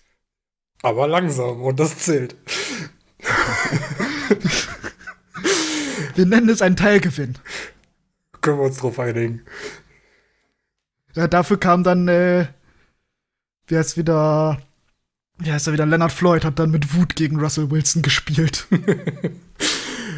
ja. Also ich hoffe mal, dass, äh, dass sich das dann auch so niederschlägt, wie es sich äh, im Moment anfühlt. Und ähm, dass das Potenzial auch umgesetzt wird. Und ja, insgesamt bin ich sehr zufrieden, auch mit dem Draft, der zwar von vielen sehr schlecht gegradet wurde, vor allem Nummer 1 Pick, also unser erster Pick in Runde 2, Eskridge, wurde ja sehr viel kritisiert ähm, ich bin, ich ja. bin nach wie vor ziemlich sicher, dass wenn ihr den nicht gedraftet hättet, wir ihn geholt hätten. Ich muss sagen, es ist jetzt auch nicht mein Favorite Type an Spieler, den ich gern jetzt bei den Seahawks gesehen hätte. Ich hätte gern einen größeren Receiver gesehen, der mal auch auf kurze Distanz was fangen kann, als jetzt den dritten schnellen. Aber jo, WR war für mich ein ganz klarer Need. Wir sind mit vier Needs in den Draft gegangen, hatten drei Picks, haben mit drei Picks, ja, ich sag mal, mit Wohlwollen drei der Needs befriedigt und das ist für mich ein gelungener Draft und ähm, das Einzige, was jetzt noch so ein bisschen Schatten über die ganze Sache legt, ist, dass Jamal Adams heute wohl so einen kleinen Holdout angekündigt hat und bei den Mandatory Camps jetzt nicht da sein wird. Und da muss man jetzt er halt. Er wird euch tanzeln. Ich hoffe nicht. Er wird hoffentlich einen Vertrag kriegen. Das war letztes Jahr, als man getradet hat, klar, dass er einen Vertrag haben will und dem soll man ihn auch geben. Und dann hat man nach Max Aussage den schlechtesten Safety, den man haben kann. Aber als er noch bei den Chats war, war es ja der beste. Von daher. jo. Ja, mit äh, Tanzeln meinte ich, er hat sämtliche Leverage und wird sich zum bestbezahlten Spieler machen. Also bestbezahlten Safety zumindest. Und natürlich, ich würde halt sagen, ich glaube trotzdem, äh, Adams wird dieses Jahr besser, weil er hat ja, ich glaube, gefühlt die Hälfte der Saison verletzt gespielt. Ja, wird zumindest immer wieder behauptet. Ja. Aber wir haben noch acht ich Mille. Ich muss aber trotzdem wieder dran denken, als äh, das Cooper Cup ihn, der bei weitem kein athletischer Spieler ist, ihn irgendwie mossen konnte. In den Playoffs. Ja. Also er sah letztes Jahr schon teilweise echt dämlich aus in vielen Situationen, wo er vorbeigerannt ist oder wo er. Also, das erwartet man von so einem Spieler nicht, aber ich bin habe auch gute Hoffnung, dass es da dieses Jahr besser aussieht und er wird seinen Vertrag kriegen, er wird spielen. Ein, einmal muss ich euch ja noch Zuspruch machen, wenn, äh, wenn ihr schlechte Draft-Grades äh, lest, denkt einfach wieder zurück an 2012, als ihr, glaube ich, was war es, ein D bekommen habt für den Draft mit äh, Russell Wilson. Mit Wilson War sogar und ein F? na, war glaube ich ein D mit Wilson und Wagner und äh, ich glaube es gab jetzt mal von PFF ein Draft Trading nach heutigen Gesichtspunkten, also wenn man mit dem heutigen Wissen getradet hätte, dann wäre es jetzt glaube ich ein B plus oder so. Ja. So Draft Grades sind sowieso immer großer Quatsch, weil Ich Ganz ehrlich- Bin groß, ich bin großer, F- ja, sag ruhig. ich bin großer Fan von, äh, ich bin großer Fan von Brandon Perners Draft-Grading-System. Jedes Team bekommt ein B. Ich sag mal, ich war mit DK, DK Metcalf auch, hat's auch gedauert, bis ich mich anfreunden konnte, aber er hat seine, er zeigt seine Leistung und von daher, wenn das Eskridge genauso zeigt, im besten Fall wird so ein bisschen Tyler Lockett-Style und dann kann ich damit gut leben.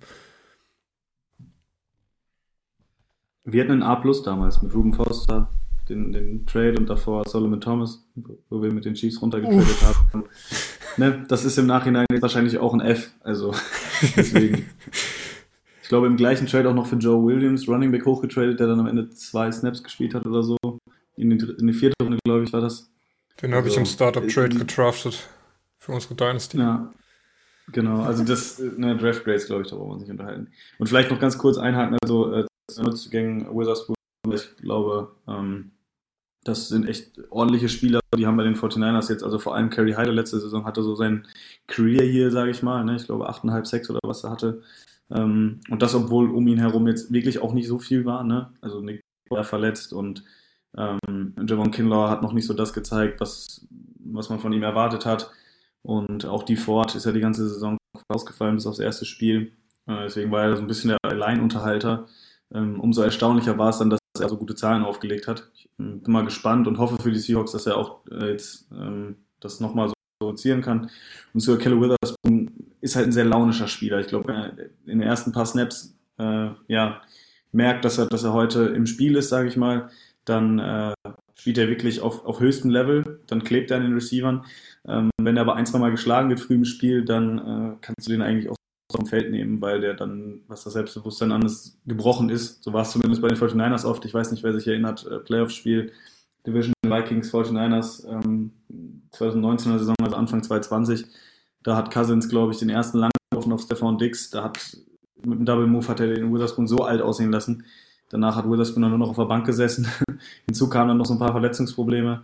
Ähm, aber wenn der, und das hatte ich jetzt gesehen, ein bisschen aufgebaut auch an, an Muskelmasse, ähm, dann ist er, ist er wirklich in der Lage, auch aufgrund seiner Physis, ne, der ist ja auch relativ groß, also passt damit auch so gut in das Cover-Team rein. Ähm, Wäre der wirklich in der Lage, auch zu starten. Ähm, hat mich auch ein bisschen geärgert, dass er nicht bei den 49ers geblieben ist, ähm, weil er, wenn er fit war, auch meistens Leistung gezeigt hat. Äh, aber ist auf jeden Fall ein Spiel, auf den man sich auch freuen kann und äh, ja, wenn er sein Potenzial ausschöpft, ist es auch eine wirklich gute Neuverpflichtung gewesen. Die angesprochene Szene war auch der erste Gedanke, der mir kam, als die Verpflichtung bekannt wurde, wo ich dachte, oh Gott.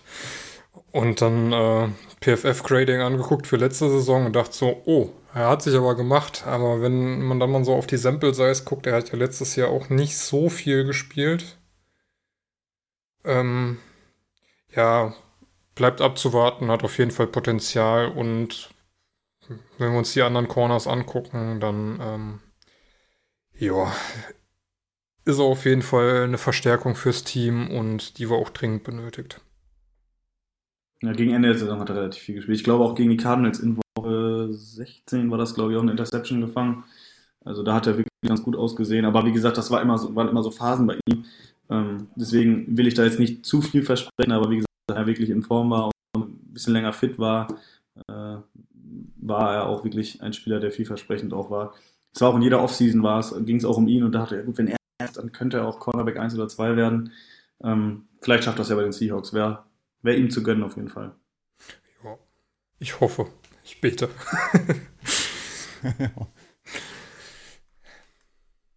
Was war denn für dich die, der beste oder dann, und der schlechteste Off-Season-Move? Ich habe äh, bei beiden mehrere. Also zum einen längst überfällig der Weggang von Schotti und ähm, die Verpflichtung von Voltron, wo ich mir denke, ja, also das System, was bei den Rams gespielt wurde, wenn sie das irgendwie übertragen kriegen auf Russell Wilson mit Play-Action und Run-Game, dann hat das auf jeden Fall Potenzial. Da kann Wilson auf jeden Fall auch seine Stärken ausspielen. Ähm, der Trade von Gabe Jackson ist auf jeden Fall auch wichtig und gut, weil es ein gestandener Spieler für die O-Line ist, der mal da auch äh, wirklich was beschützen kann. Und ähm, der schon angesprochene Sechstrunden-Pick Stone Forsyth, der durchaus äh, ein Stil war, war ja irgendwie Rund, äh, Runde 3 bis 4 geschätzt. Und wir kriegen ihn in der sechsten. Das waren so die Highlights. Die schlechtesten Off-Season-Moves ist, äh, ja, da habe ich hier so einen Alden Smith stehen, was jetzt in zwei Jahren der zweite Spieler ist, der mit rechtlichen Problemen auf dem Seahawks-Roster landet und wo es einen laufenden Prozess gibt. Und äh, auf der anderen Seite Eskridge, der jetzt nicht so mein Favorite Type of Player ist den ich gern auf WR gesehen hätte. Aber ansonsten verhalten sich die schlichtsten Off-Season-Moves doch relativ gering und manch einer wird vielleicht noch sagen, äh, Shaquille Griffin, der weg ist. Aber ähm, der kriegt bei den Jaguars so viel Kohle, das hätten wir gar nicht bezahlen können. Und er war auch letzte Saison echt nicht gut.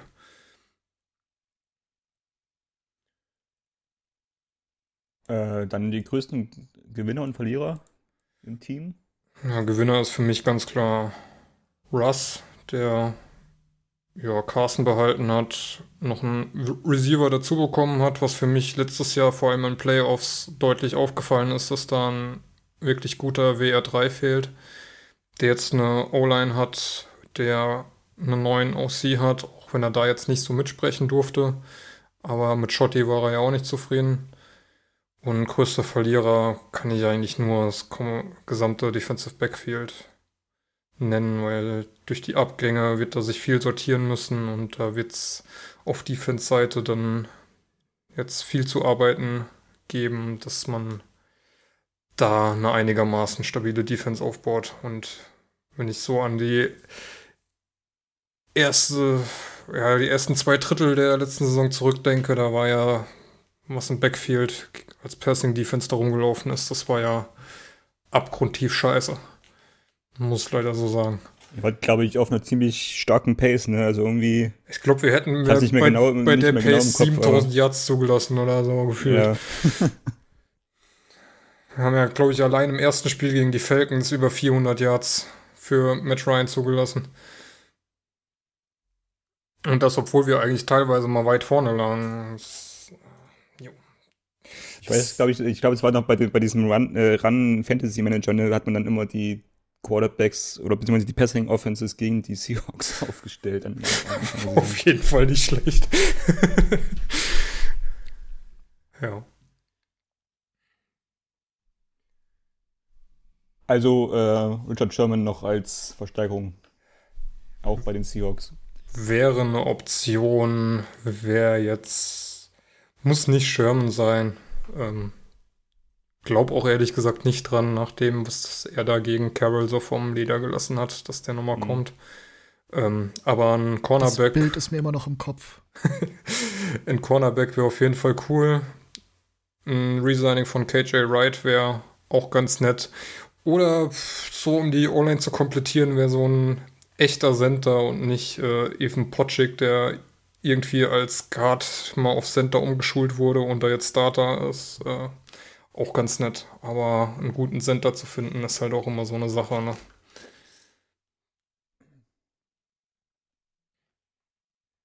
Jo. Gut, also jetzt sind wir durch mit den Team-Previews. Dann lass uns doch nochmal gemeinsam auf die Division gucken und äh, ja, eine Einschätzung zur nächsten Saison zu äh, geben. Ähm, ich fange nochmal mit Lars an. Ähm, wo sind denn die Stärken und Schwächen der 49ers für die nächste Saison?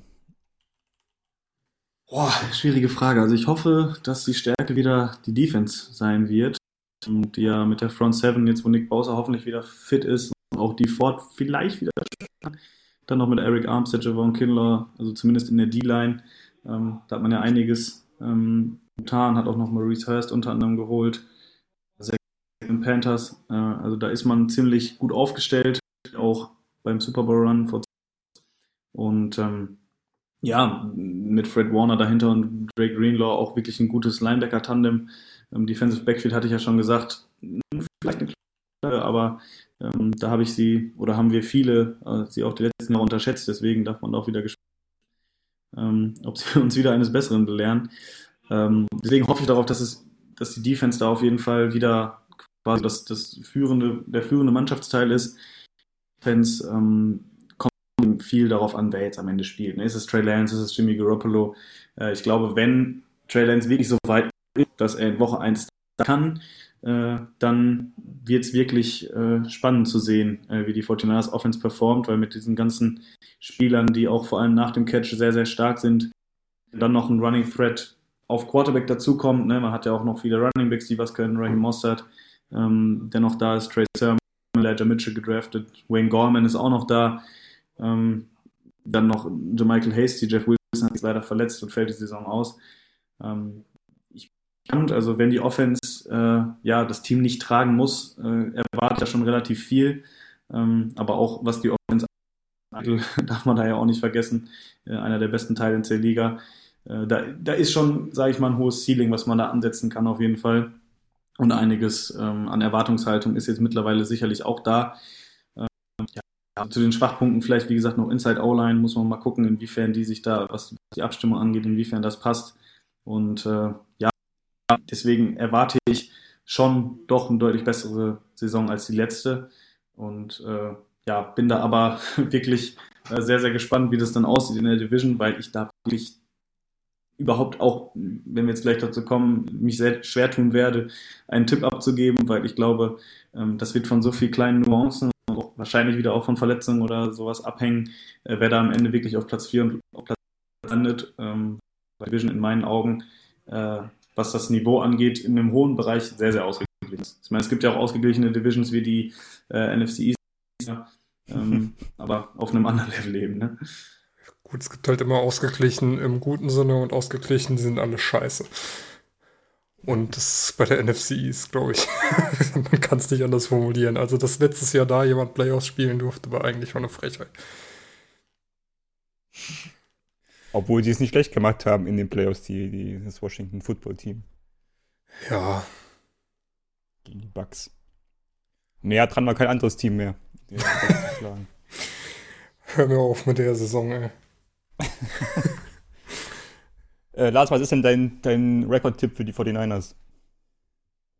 Ah, ja, da hatten wir bei uns im Podcast letztens auch, ähm, sind wir mal durchgegangen. Äh, ja, ich habe mich schwer getan. Also ich war so bei 12, 5, 6 ungefähr. Also ich, ich, wenn ich mich festlegen müsste, würde ich sagen eher 12, 5. Kurz und schmerzlos. Hm, das ist schon, ja, eine Menge Siege. Ähm, Machen wir erstmal bei den anderen Teams weiter. Simon, äh, wo siehst du die Stärken und Schwächen der Rams? Ich sage auf jeden Fall, Schwäche, wenn man so bezeichnen kann, wird äh, ein Schritt zurück von der Defense sein. Immer noch gut, aber nicht Top 3, wie sie es ja letztes Jahr waren. Das ist einfach äh, nicht replizierbar. Und ansonsten was würde ich jetzt an Stärken sagen? Auf jeden Fall Passing Game mit Matthew Stafford.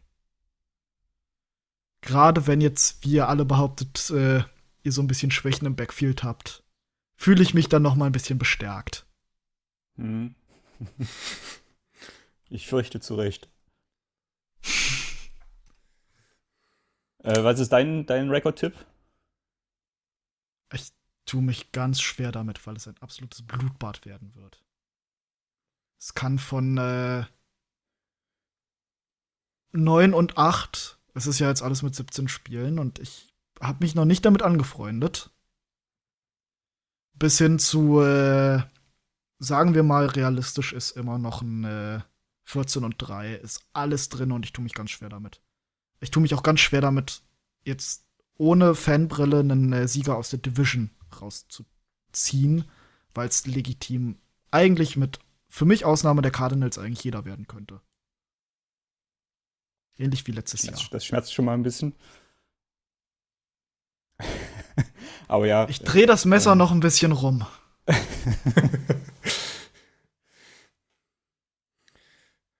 Nee, Aber ich, äh, ich, will eine Zahl, ich will eine Zahl von dir. Ich will eine Zahl von dir, auf die wir dich festnageln können und im Nachhinein der Saison dann, wenn du daneben liegst, dann ordentlich, äh, ja. 11 und ablästern 6. können. 11 und 6. Ja. 11 und 6 und zweiter David. Platz in der Division. Ja, ja, was soll ich sagen? Also, wir haben ja nur eine Stärke eigentlich und das ist Russell Wilson. Und ja, Ich dachte, du sagst, es ist das Laufspiel. Ach, das da- klappt das, ja nie. Das wollte ich noch erwähnen. Vielleicht wird Russell Wilson ja weiterhin zu seinem Lieblingsreceiver Darius Williams werfen. Oh, Schluss jetzt hier. ich schmeiß dich gleich raus. Der Pick 6 hängt, der Pick 6 hängt gerahmt an meiner Wand. Dieser Pick 6 war sowas von mit Ansage. Ja, Das, den habe ich hat sich, kommen äh, sehen, als Matt Cole stehen ist. Da wusste ich, der kriegt den Ball nicht. Also der war so vorhersehbar, das war schlimm. Aber ja, ähm, Russell ist natürlich weiterhin der Faktor bei den Seahawks, ähm, der das ganze Team hochzieht. Ähm, Receiver sind jetzt zu Genüge da, die leisten können. Unterstützend im Run-Game sollte da eigentlich offensiv was gehen und ja, Schwächen sind wir dann natürlich da, wo wir altbekannt sind. Der Rush hat sich jetzt nicht so stark verbessert. Da wird auf jeden Fall nachzulegen sein, beziehungsweise abzuwarten sein, wie das funktioniert. Wir müssen jetzt halt auch mal so die Picks aus den letzten Jahren endlich mal auch was zeigen. LJ Collier und Rasheem Green alle relativ früh, früh gedraftet worden. Auch ein Daryl Taylor letztes Jahr in der zweiten Runde. Und ähm, wenig bis nichts gezeigt, verletzt gewesen. Ähm, ja, da muss man auf jeden Fall schauen. Und wie angesprochen natürlich, das Backfield wird äh, gegen Pässe hoffentlich besser aussehen als letztes Jahr. Aber da sehe ich eine ganz klare Schwachstelle. Dein Rekordtipp? Ja, äh, ich weiß nicht, ob ich jetzt anpassen muss, weil sonst passt das mit meinem Standing-Tipp nicht mehr zusammen. Aber ich war mal so bei 10, 7, 11, 6. Also ich glaube, so weit sind wir da alle nicht äh, voneinander entfernt, was wir tippen. Das ist, äh, da wird ein Mühausschlag geben, wer da einen Sieg mehr oder weniger holt.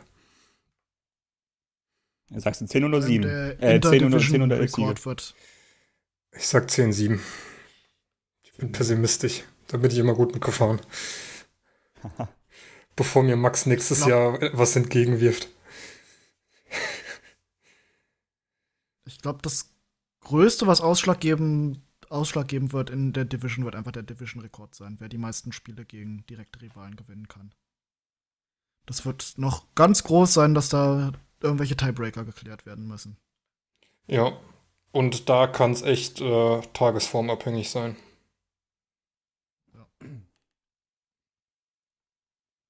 Jo, Ja, dann, sollte ich ich dich einleiten oder willst du selbst? ja, ich, ich äh, die Cardinals, äh, ich glaube, die ganz große Stärke wird äh, der Pass Rush sein.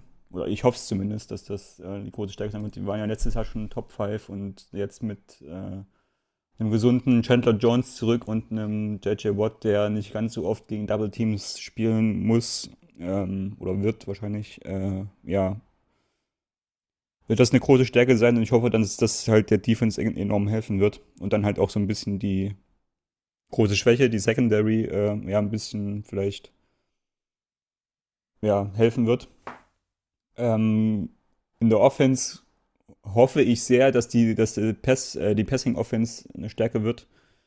Ähm, oder beziehungsweise, dass man da halt anknüpfen kann, in dem, was man halt äh, vor der Bye-Week letztes Jahr gesehen hat, äh, dass man, und da hängt halt viel von Cliff Kingsbury ab, was, wie er das Play-Calling und die In-Game Adjustments halt, äh, ja, machen kann. Äh, und dann ist er eigentlich auch mit dann so die Schwäche bisher gewesen. Ich hoffe halt, dass sich das ändert, dass halt das Play-Calling unbedingt besser werden muss.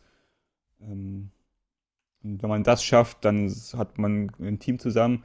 Aber auch ich äh, habe mich schwer getan mit den Records. Ich habe einen pessimist äh, pessimistischen äh, Rekord von 6 und 11. Das sind dann halt so Spiele wie gegen, also dass man halt alle Spiele in der Division verliert und dann halt auch so Spiele wie gegen die Cowboys zum Beispiel verliert. Äh, und der optimistische Rekord wäre ein 11 zu 6, wo man dann halt mal in der Division auch mal das ein oder andere Spiel holen kann. Ich glaube, die Rams habe ich beide äh, als Niederlage kalkuliert. Äh, ich glaube, dass McVay da weiterhin die Streak am Laufen hält. Ähm, ja, aber so, ich, ich würde auch, würd auch mal mit 10, 10 Siegen äh, ins Rennen gehen. Bei den Seahawks gewinnt ihr auf jeden Fall ein Spiel. Das ist Tradition. Dass wir einmal ja, gegen die halt, Cardinals so die, die, Heim, die Heimspiele, dass man da zumindest gegen die 49ers und gegen die Seahawks äh, zumindest eins holen kann, ja. Und wenn ich mir jetzt so die Tipps angucke, dann hätten wir zumindest ein klares Standing, oder was heißt klares, aber halt ein enges Standing von Rams, 49ers und dann Seahawks und Cardinals. Und das ist tatsächlich auch meine Tendenz. Also ich glaube, dass die Rams und 49ers den Division-Sieg unter sich ausmachen werden und die Cardinals und Seahawks am Ende um den letzten Platz spielen. Aber ich glaube halt auch, dass das letzte Team in dieser Division den besten oder zumindest ja, also den besten Rekord in allen Divisions haben wird, äh, oder, ja, was halt den letzten Platz angeht. Oder dass sie zumindest alle einen, einen Winning-Record haben und am Ende dann auch drei Teams in den Playoffs spielen werden. Ja, das glaube ich auch. Aus. Wäre ja auch letztes Jahr. Da, sonst mach du es. Wäre ja auch letztes Jahr der Fall gewesen, wenn die äh, Cardinals dann am Ende nicht so abgekackt wären. Dass dann wirklich drei NFC-Teams die ja. Plätze gehabt hätten. So, jetzt, äh, ich muss dann noch mal eine Lanze für die Seahawks brechen, weil äh, ich bin vor allem letztes Jahr, dass äh, auch passiert ist, dass man die so ein bisschen unterschätzt immer. Ne? Also ähm, ich hatte dann auch einige Division Previews, die so wie jetzt hier äh, ein bisschen weit, also weiter von der Saison an stattgefunden haben. Und je näher man in die Saison gekommen ist, haben dann auch viele gemerkt, ja, also die Seahawks irgendwie Jahr für Jahr klappt das ja dann doch immer wieder. Und ähm, ich glaube, ich werde diesen Fehler nicht nochmal machen. Oder was heißt Fehler? Ich habe die Seahawks trotzdem immer hoch, aber habe eben gesagt, gut, ich glaube trotzdem, dass andere Teams eben vor ihnen sind. Und äh, diesmal, um diesen Fehler nicht zu machen, äh, dass, dass sie trotzdem wieder auch um den ersten Platz mitspielen werden, äh, wie die letzten ähm, weil dieser Faktor Quarterback, ähm, der jetzt bei den Rams natürlich auch da ist und bei den 49ers eventuell auch, äh, einfach noch zu groß ist in meinen Augen im Vergleich zu äh, Teams ähm, und ja den größten Vorteil haben in meinen Augen und auch jetzt die Offseason nicht so schlecht war in meinen Augen, wie sie von manchen geredet wird. Äh, und ich glaube auch mit diesem Coaching-Staff, der ja in mancher Hinsicht vielleicht oft ist, äh, wie ich das so mitgekriegt habe oder mitkriege, ähm, trotz der Pete Carroll es immer wieder schafft, ähm, ein, ein, ein Team wirklich auf den zu bringen, ähm, was in jedem Spiel äh, und wie schwach der Gegner vermeintlich sein mag, aber eben auch wie vermeintlich gut der Gegner sein mag, äh, wirklich immer enge Spiele produzieren kann. Und es immer schafft, auch diese engen Spiele für sich zu entscheiden. Glaube einfach, dass die Seahawks auch in diesem Jahr wieder ähm, Mittelplatz einspielen werden. Das machst du doch nur, dass es nicht so passiert.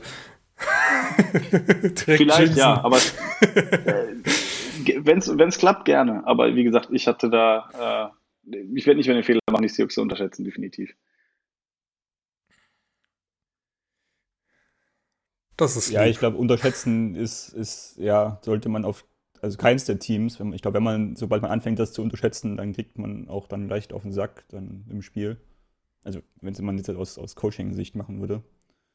Ähm, ich habe halt, bei den Seahawks habe ich halt das Problem, dass halt der Russell Wilson-Faktor so hoch ist. Und wenn der halt ausfällt, dann kann halt schnell mal alles dahin gehen.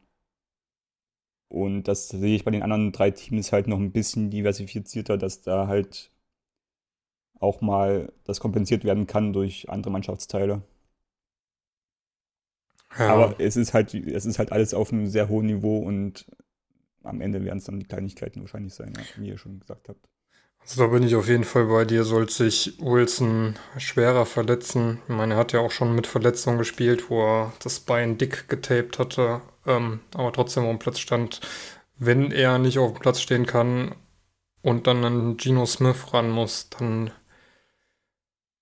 dann sieht's ja, gut, ganz, aber davon ganz gehen wir ja mal aus. jetzt nicht aus. Das, das kannst du ja bei den anderen Teams auch sagen, dass dann ja, aber. Also, das, ich würde das nicht mit, mit Verletzungen spekulieren. Man hat aber letztes Jahr, also in den letzten Jahren bei den 49ers gesehen, wenn dann Garoppolo ausfällt und jemand anders um Feld steht, dann geht das trotzdem irgendwo noch und den Faktor sehe ich halt bei den Seahawks auf keinen Fall. Also wenn Geno Smith da übernehmen muss, dann wird das. Das stimmt, ja. Dann wird das ganz schlimm und ähm, aber ja, es kann immer passieren. Das ist bisher Gott sei Dank noch nie passiert.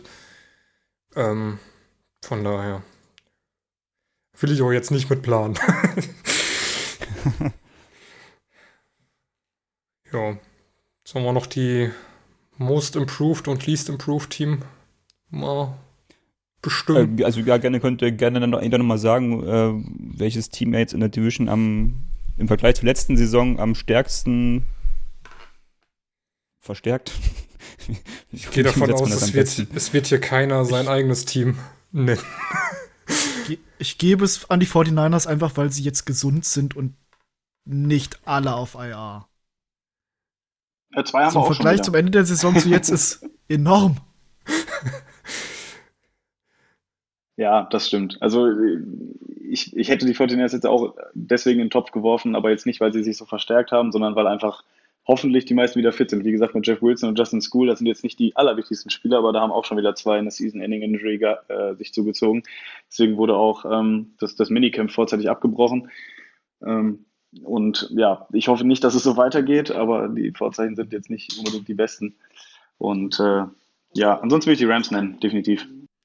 Ja, bei den Rams bin ich auch dabei. Das mache ich aber auch alleine, mehr oder weniger an der Personalie Stafford fest. Ähm, die 49ers habe ich jetzt mal außen vor gelassen, weil das Team war letztes Jahr eigentlich gut, außer dass es halt verletzt war. Und ähm, ja, das ist auch dieses Jahr gut, aber das Improvement sind dann halt die Verletzungen. Aber das hätte ich jetzt mal ausgeklammert. Und alternativ noch die Cardinals, die da halt nochmal aufgerüstet haben. Ähm, ja, least improved, Seahawks. ich glaube, da gehen wir fast alle mit. Da würde ich mitgehen. ja. ja, unter dem Gesichtspunkt habe ich gar nicht gesehen mit den, mit den 49ers, äh, dass sie natürlich alle wieder fit sind. Äh, dann würde ich da gleich auch mit den 49ers gehen. Ich hätte ansonsten die, tatsächlich die Cardinals gesagt, weil die einfach auf vielen Positionen äh, Verstärkung geholt haben, die richtig Impact haben können. Und wenn die halt einschlagen, das ist dann natürlich die Frage, dann können sie halt einen großen Schritt machen und von der Qualität, die da halt auf dem Papier dazugekommen ist, neu ins Team und die Abgänge, die, die man machen musste, eigentlich direkt kompensiert hat und sich nicht verschlechtert hat, würde ich dann halt die, die Cardinals als most improved sehen. Aber halt trotzdem noch auf einem Level der Gesamtqualität hinter den Rams und hinter den 49ers.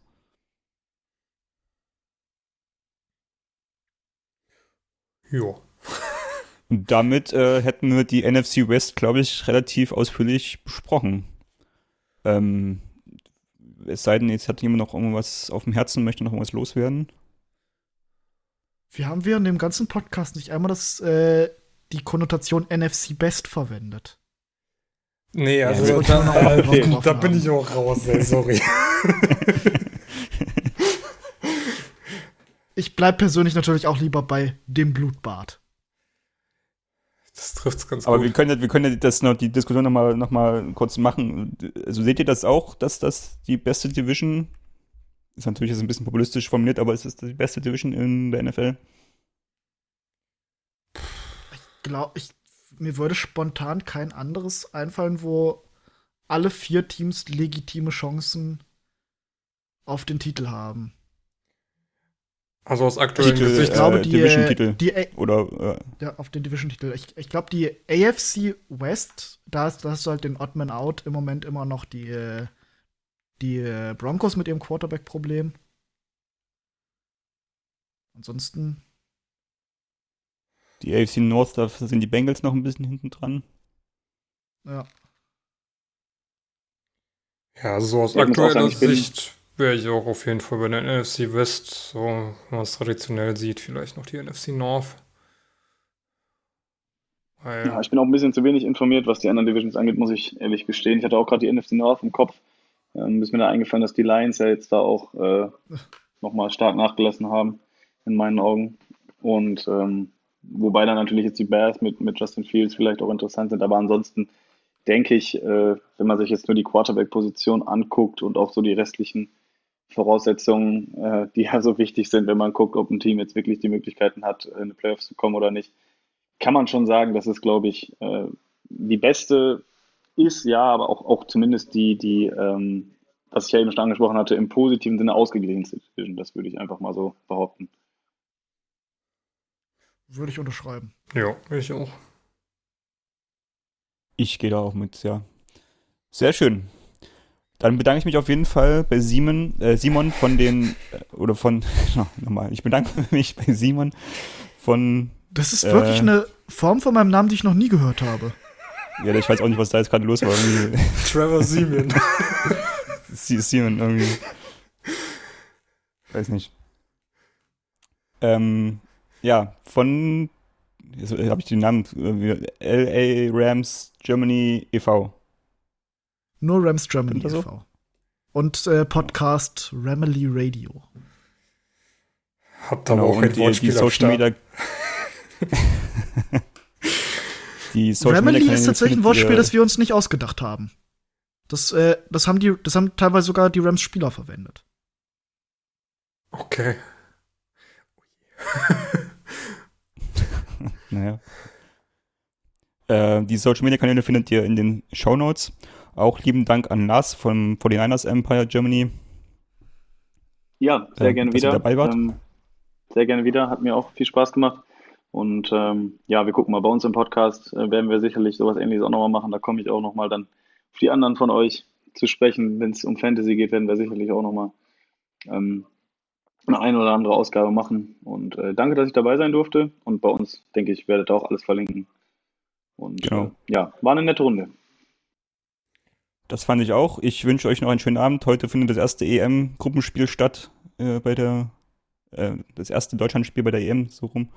Ähm, jetzt gleich im Anschluss. Äh, Das ist ja, wenn die Folge rauskommt, schon eine Woche her. Das ist eine Woche her, wahrscheinlich ist Deutschland schon raus. ähm, und die ELF hat angefangen, wenn ihr zum Zeitpunkt der Veröffentlichung dieser Folge. Da Oh bin ich auch Gott, sehr ey. gespannt, was das für eine Veranstaltung wird. ich habe heute, also wir nehmen am, am Dienstag auf, ich habe heute ein Video gesehen von der PK, wo irgendwie der Spielball per äh, Fallschirmspringer gebracht werden sollte und der ist an dem Haus vorbeigesprungen, wo der, wo die Zoom und so standen und den Ball in Empfang nehmen sollten. Können sich bei, sich bei der sehr was angucken. Selbstbeweihräucherung schief gegangen. Ja. Das war sehr lustig. Ähm, ja. Ja, ansonsten, ich wünsche euch allen, äh, auch den Zuhörern natürlich, äh, eine gute Woche, einen guten Abend, wann auch immer ihr diese Folge hört. Ähm, bleibt gesund vor allem und wir hören uns beim nächsten Mal wieder. Macht's gut. Bis denn.